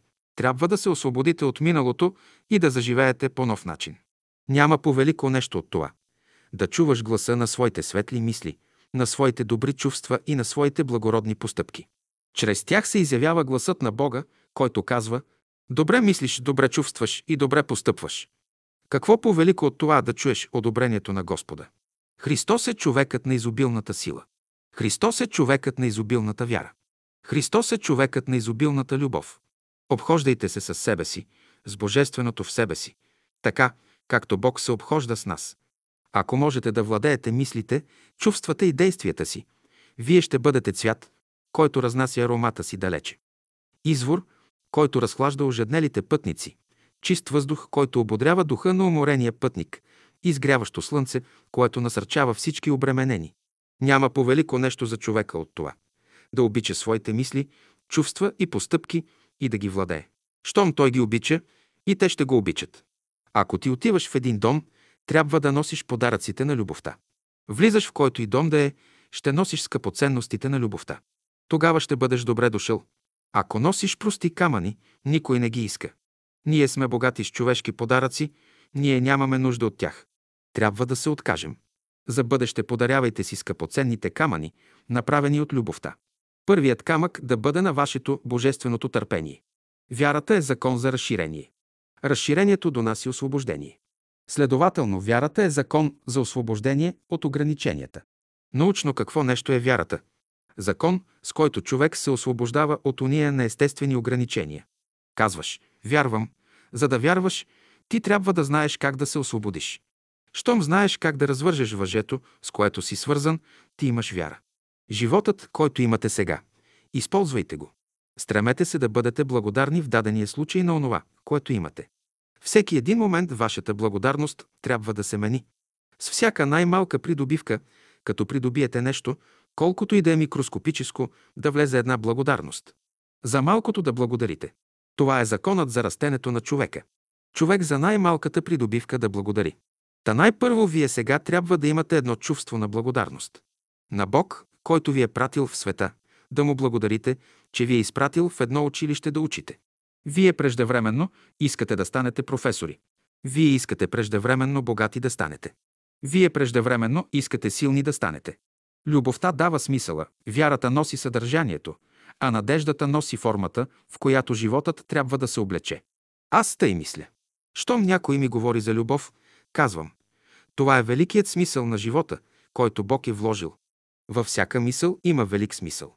После, като ми говори някой за вярата, казвам, съдържанието носи вярата. И най-после надеждата дава формата. Навсякъде в живота виждате тия безбройни форми на тези малки същества. Казвам, цялата природа е пълна с разумност. Ние мислим, че в природата ние единствените сме разумни. Цялата съвкупна природа е разумна. Ако знаеш, ако се поставиш както трябва, ако обичаш нещата, и те ще те обикнат. Благодарете на Бога и тогава, когато срещнете противоречие в живота си. Всякога трябва да бъдете доволни. Това е един момент, може да е само една секунда, една минута. Бъди доволен в този момент. Имаш скръп, неприятност, тежест. Тя може би ще седи една минута, след това ще си отиде. Доволството и благодарността не значат примирение. Болен си, ще се стараеш да отстраниш болестта. Но във всеки момент бъди доволен и благодарен. Човек, като получи нещо, за всичко да благодари на Бога. Така и той дава нещо от себе си. Законът е такъв. Добрият живот прави кръвта чиста. Когато човек внесе една нечиста мисъл в ума си или едно нечисто чувство в сърцето си, загубва се чистотата на кръвта. Нечистите мисли и чувства създават болестите. Смущенията парализират ума, сърцето и тялото. Изпадне ли човек в ревност, съмнение, подозрение, гняв и отрицателни състояния, той трябва да намери методи да ги трансформира. Иначе ще заболее от някаква болест. На всяка отрицателна мисъл или чувство в себе си постави една положителна мисъл или чувство, които да ги неутрализират и трансформират. Който иска да развие търпение, трябва да диша дълбоко.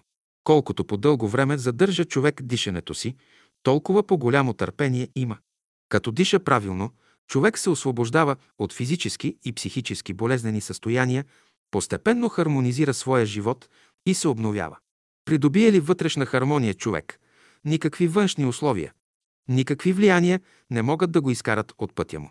От невидимия свят постоянно ви възпитават. Всичките болки, които претърпяваме в тялото, са възпитателни методи на движение. Когато се научим да се движим правилно, всички болки ще изчезнат.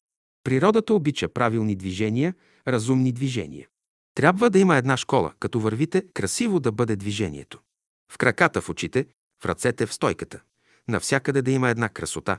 Изпейте вдъхновение, но всеки да мисли за своето вдъхновение.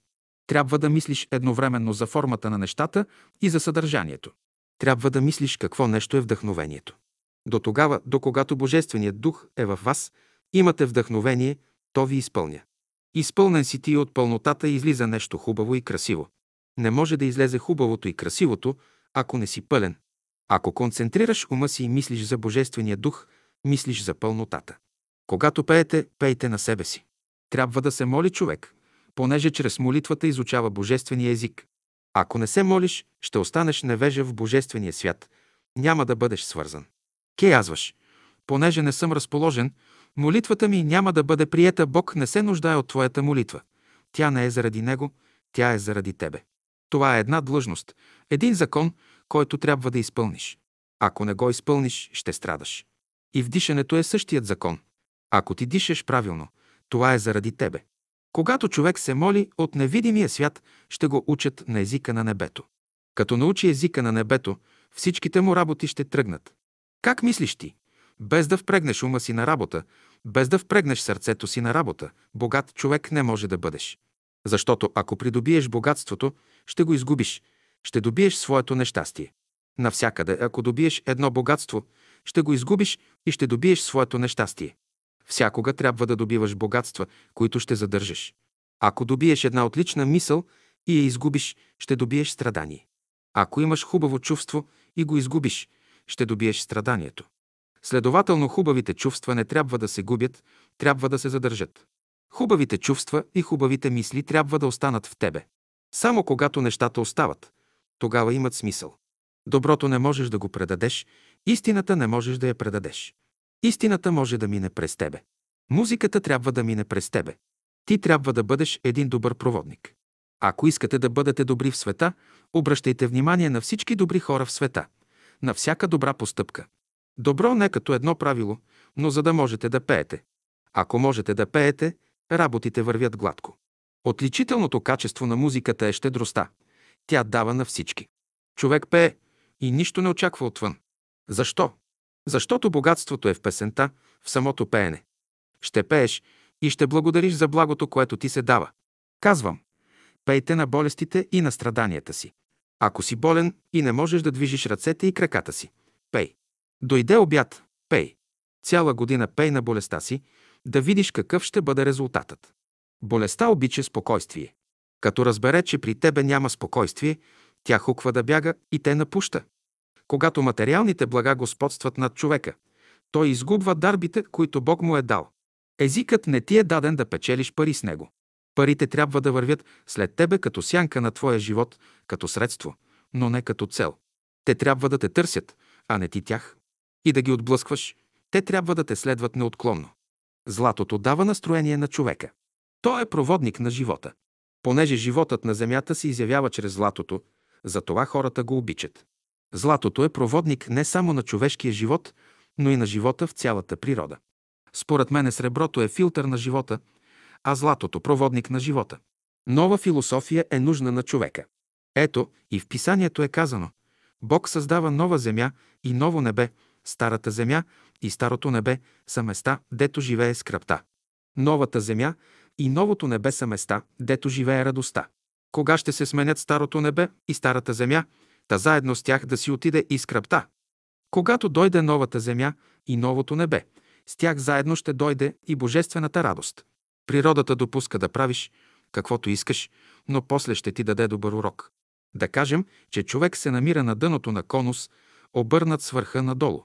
В конуса расте нагоре плодно дърво. Ако човек иска да обрули плода и хвърли камък нагоре, камъкът ще падне върху главата му.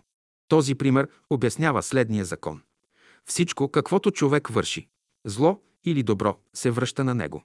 Погрешката поправя и веднага, не я оставя и да ти турят лихва. В началото по-лесно се поправя. Това е божественият начин. Колкото човек повече отлага, толкова помъчно се поправя. Малкият грях е семка. Някой казва, това е нищо, обаче последствията са големи.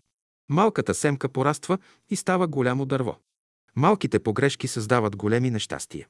Една кибритена клечка е малка, но може да унищожи цял град. Някой човек идва на земята, за да изкупи своите прегрешения. Друг, за да се усъвършенства. Друг идва, за да помага на другите. За тези три неща човек идва на земята. Като те изпратят за изправяне, това не е по твоя воля. По закон си дошъл. Като те пратят като ученик да учиш, да се усъвършенстваш, малко си посвободен. А като си дошъл да помагаш, ти си още по-свободен. Ако чакате кармата да разреши вашите задачи, нищо няма да постигнете. Другият път, по който можете да ги разрешите, е любовта. Ако човек избере този път, за него се отнася стихът Бог да обърше всяка сълза от очите ви, това наричаме ликвидация на старата карма. Всички хора са оплетени в нея. Ликвидирайте с нея. За да се справите лесно с кармата си, пазете следното. Не говорете лошо един за друг. Ако някой е от невъздържаните и не може да не говори лошо за другите, поне другите да бъдат внимателни и да не се обиждат. Който обижда и който се обижда, и двамата не разрешават задачите си. Тогава кармата ще я разреши. Тя е строга и неумолима. Ако не обичате всички хора, никакво изкуство не можете да придобиете. Под всички хора разбирам да обичаме Бога. Трябва да обичаме всичко, което Бог е създал. В това се крие силата на човешката душа. Животът е посилен от смъртта, радостта е посилна от скръпта. Силното е реално. Любовта е посилна от омразата, светлината е посилна от тъмнината. Казвам, дръжте се за силното. Само Бог е силен. За Него се казва, че е всесилен. Следователно, когато искате да разрешите мъчнотиите си, потърсете Бога. Казано е в писанието. Потърсете ме в ден скърбен и аз ще ви се изявя. Скръпта е денят, в който може да познаете Божията благост. Когато никой не може да ви помогне, обърнете се към Бога. Тогава ще имате такава радост, каквато никой не може да ви даде. Като четете свещената книга, срещате стиха Бог е огън, всепояждащ, според този стих излиза, че който отиде при Бога, ще изгори. От човека зависи. Може да изгори, а може само да се стопи. Ако отидете при един добър, благороден човек и го заварите в добро разположение на духа, ще почувствате нещо особено. От всяка негова дума лъха живот, всяка негова дума е балсам. Ти седиш при него, топиш се от блаженство. Ако носиш Божията любов в себе си и отидеш при мъртвия, той ще оживее. Ако отидеш при гладния, ще го нахраниш. Ако отидеш при жадния, ще го напоиш. Ако отидеш при бедния, богат ще го направиш. Ако отидеш при невежия, учен ще го направиш. Ако отидеш при грозния, красив ще го направиш. Ако отидеш при слабия, силен ще го направиш. Щом носиш Божията любов в себе си, ще преобразиш света. Непременно трябва да имате отношение към великото в себе си, към божественото, което живее във вас. Да го държите с всичкото почитание и уважение. Да уважавате себе си, да уважавате в себе си божественото, което седи, което расте. Божественото е, което расте. Човешкото е, което се смалява. Кои хора ние наричаме мъдри? Аз наричам мъдри всички уния, които знаят как да изправят своите погрешки. За мене те са мъдри хора. Всеки, който може да изправи една своя погрешка, е мъдър човек. Под думата човек ние разбираме разумно същество, което не обича да греши. Той е човек. Човек е този, който иска да живее по закона на любовта. Един човек, който няма желание да използва никого. Всичко онова, което става в природата, е само с цел за едно самовъзпитание. Умствено самовъзпитание, духовно самовъзпитание и самовъзпитание на човешката воля.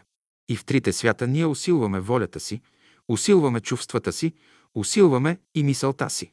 Всичките противоречия проистичат от това, че не разбирате закона, по който човешките мисли се движат. Щом не можете да разрешите един въпрос, вие сте в този свят. Щом го разрешавате, вие сте в онзи свят. Щом сте недоволен, вие сте в този свят. Щом сте доволен, вие сте в онзи свят. Недоволството всякога подразбира неща, които не са разрешени. Едно разрешаваш, пък хиляди работи остават неразрешени. Силата на човека се заключава във вярата му в божествения порядък. Бог външно се отдалечава от нас, за да не ни смущава, а вътрешно влиза в нас, за да ни насърчава. Торете любовта като основен закон в живота си и прилагайте я с духа, с душата, с ума и със сърцето си. Само така ще имате благоволението на Господа горе, на небето и долу на земята. Не казвай, че животът ти е дотегнал, но да ти е приятно да живееш и като богат, и като беден. Един ден ще се върнеш на небето и ще имаш каквото пожелаеш. Затова молете се и не се обесърчавайте. Мъчнотиите и лишенията, през които минавате сега, са временни. Бъдете доволни от всичко. Разумност се иска от всички. Прилагайте закона на любовта. Само така ще разрешите противоречията на своя живот. Проповедникът би ви казал, Бог да ви благослови. Аз ще ви кажа, понеже благословението ви е дадено, Бог да ви даде здраве. Но и здраве имате. Тогава пожелавам ви да използвате разумно Божиите блага, които ви са дадени. В Божията любов е благото на човека. Човек е пратен на земята да свърши три важни работи. Една работа за Бога, една работа за себе си и една за своя ближен. За тия три работи той носи отговорност. Ако работи добре за себе си, той ще има здраво тяло. Ако работи добре за ближния си, ще има неговото добро мнение. Ако работи добре за Бога, ще има неговото разположение. Злото в света идва от неразбиране на условията, в които се намираме. Бог не ни се сърди за погрешките. За Него те са възможности да покаже своята милост и да ги изправи. Като минат 5-6 години, ще видите последствията от погрешките и ще ги изправите.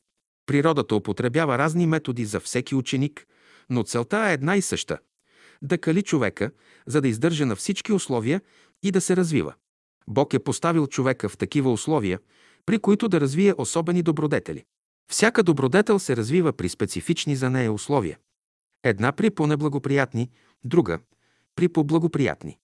Когато имате едно страдание, ще знаете, че Бог ви предпазва, за да не направите едно отклонение. Когато дойде едно страдание, провидението го праща, като има предвид голямото зло, което иде. За да не дойде това зло, провидението праща по-малкото страдание. Всяка несполука е бъдеща сполука. Така че има за какво да се работи. Три неща се изискват, за да може човек да има един отличен живот, да знае как да взема, да знае как да дава и да знае как да прилага. Казват някои. В какво седи философията на живота? Да знаеш как да даваш, кога и как, да знаеш как да говориш, кога и как да говориш. Мислиш за Бога, но като дойдеш до практическия живот, не можеш да приложиш каквото мислиш. Това е само идейно. Идейно можеш да говориш за Бога, а в приложението ще направиш това, което земята изисква. Казвам, давайте хубава преценка за нещата, които мислите. Давайте си преценка, за да имате уважение и почитание към себе си. Когато говориш, има един разумен свят, който преценява твоите постъпки. Не трябва да се страхуваш. И да желание всяка постъпка да е на място. Онова, което вземаш, да е на място. Онова, което прилагаш, да е на място. Всичко да е на място. Според мене три причини има за заболяване на човека – яденето, дишането и мисленето. Ако не знаеш как да ядеш и пиеш, ще се явят един род болести. Ако не знаеш как да дишаш, ще се явят друг род болести. Ако не можеш да мислиш право, ще се родят трети вид болести.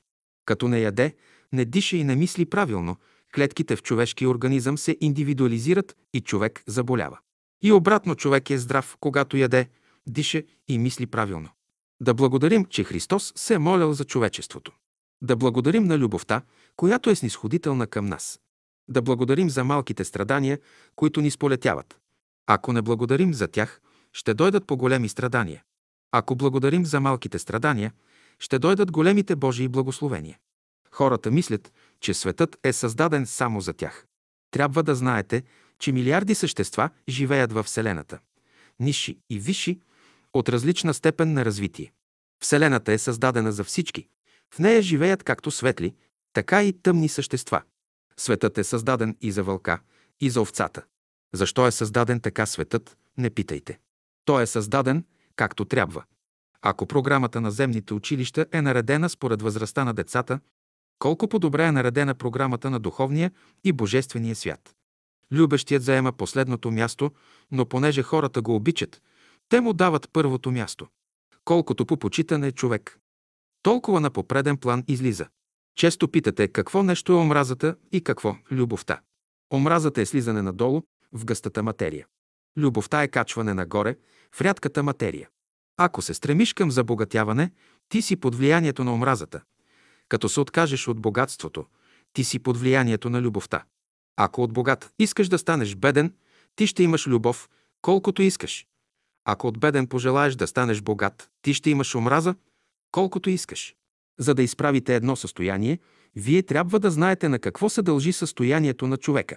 Едно състояние на човека се дължи или на неговата организирана материя, или на неговата неорганизирана материя. По някой път вие казвате, нас материални работи не ни трябват, материални работи ни трябват, но организирани, не неорганизирани. Всичкото зло в материята седи в неорганизирането. Организираната материя е едно благо. Всяка материя, която е добре организирана, е едно благо. Всяка материя, която не е добре организирана, е едно зло. Любовта е нещо организирано, безлюбието е неорганизирано. Следователно, зато и се различават постиженията. Знанието е организирано, невежеството е неорганизирано. Следователно, като говорите за невежество, вие събуждате във вас неорганизирана материя. Неорганизираната материя създава работа. Трябва да се работи. Трябва да има нещо, което да се организира. Защото в света новите идеи трябва да се приемат. В съвременния свят всички страдате, понеже сте пълни с неорганизирани идеи. Свободата е един организиран свят. Всичко онова, което е хубаво и възвишено, божествено, то е вече организирано, качества има вече. А пък щом страдате, значи вече сте в един неорганизиран свят, който трябва да се организира. Страданието значи трябва да се превърне в радост. Работа ви дават. Сега Господ казва, създай в себе си своя свят и ти почваш да работиш върху своя ум, върху своето сърце и върху своята воля, върху тялото. И ние създаваме, творим. Казвате, какво ме ползва това? Вие сте дошли да създадете от себе си един нов човек. Христос дойде на земята да постави всички хора на един уровен, да ги направи синове Божии. Докато хората не се приравнят, не могат да бъдат братя. Това значи всеки да зачита правата на другия, както зачита своите. Любовта подразбира вътрешно зачитане на всички свещени права на душата. Бог направи извора, плодните дървета, слънцето и каза «Ще бъдете като извора, като плодното дърво, като слънцето. Постоянно ще давате, който дава, той изпълнява Божията воля и е щастлив. Който само взема, изпълнява своята воля и е нещастен. Направете си избор. Ако искате да живеете, давайте. Ако искате да умрете, взимайте. Ако искате да живеете, обичайте. Ако искате да умрете, мразете. Щастието е в Бога, във вечния живот. Трябва да обичаме Бога и да отидем при Него. Само така ще се оправи светът. Всички други начини са помощни средства. Когато всички обикнем Бога и вършим волята Му, светът ще се изправи.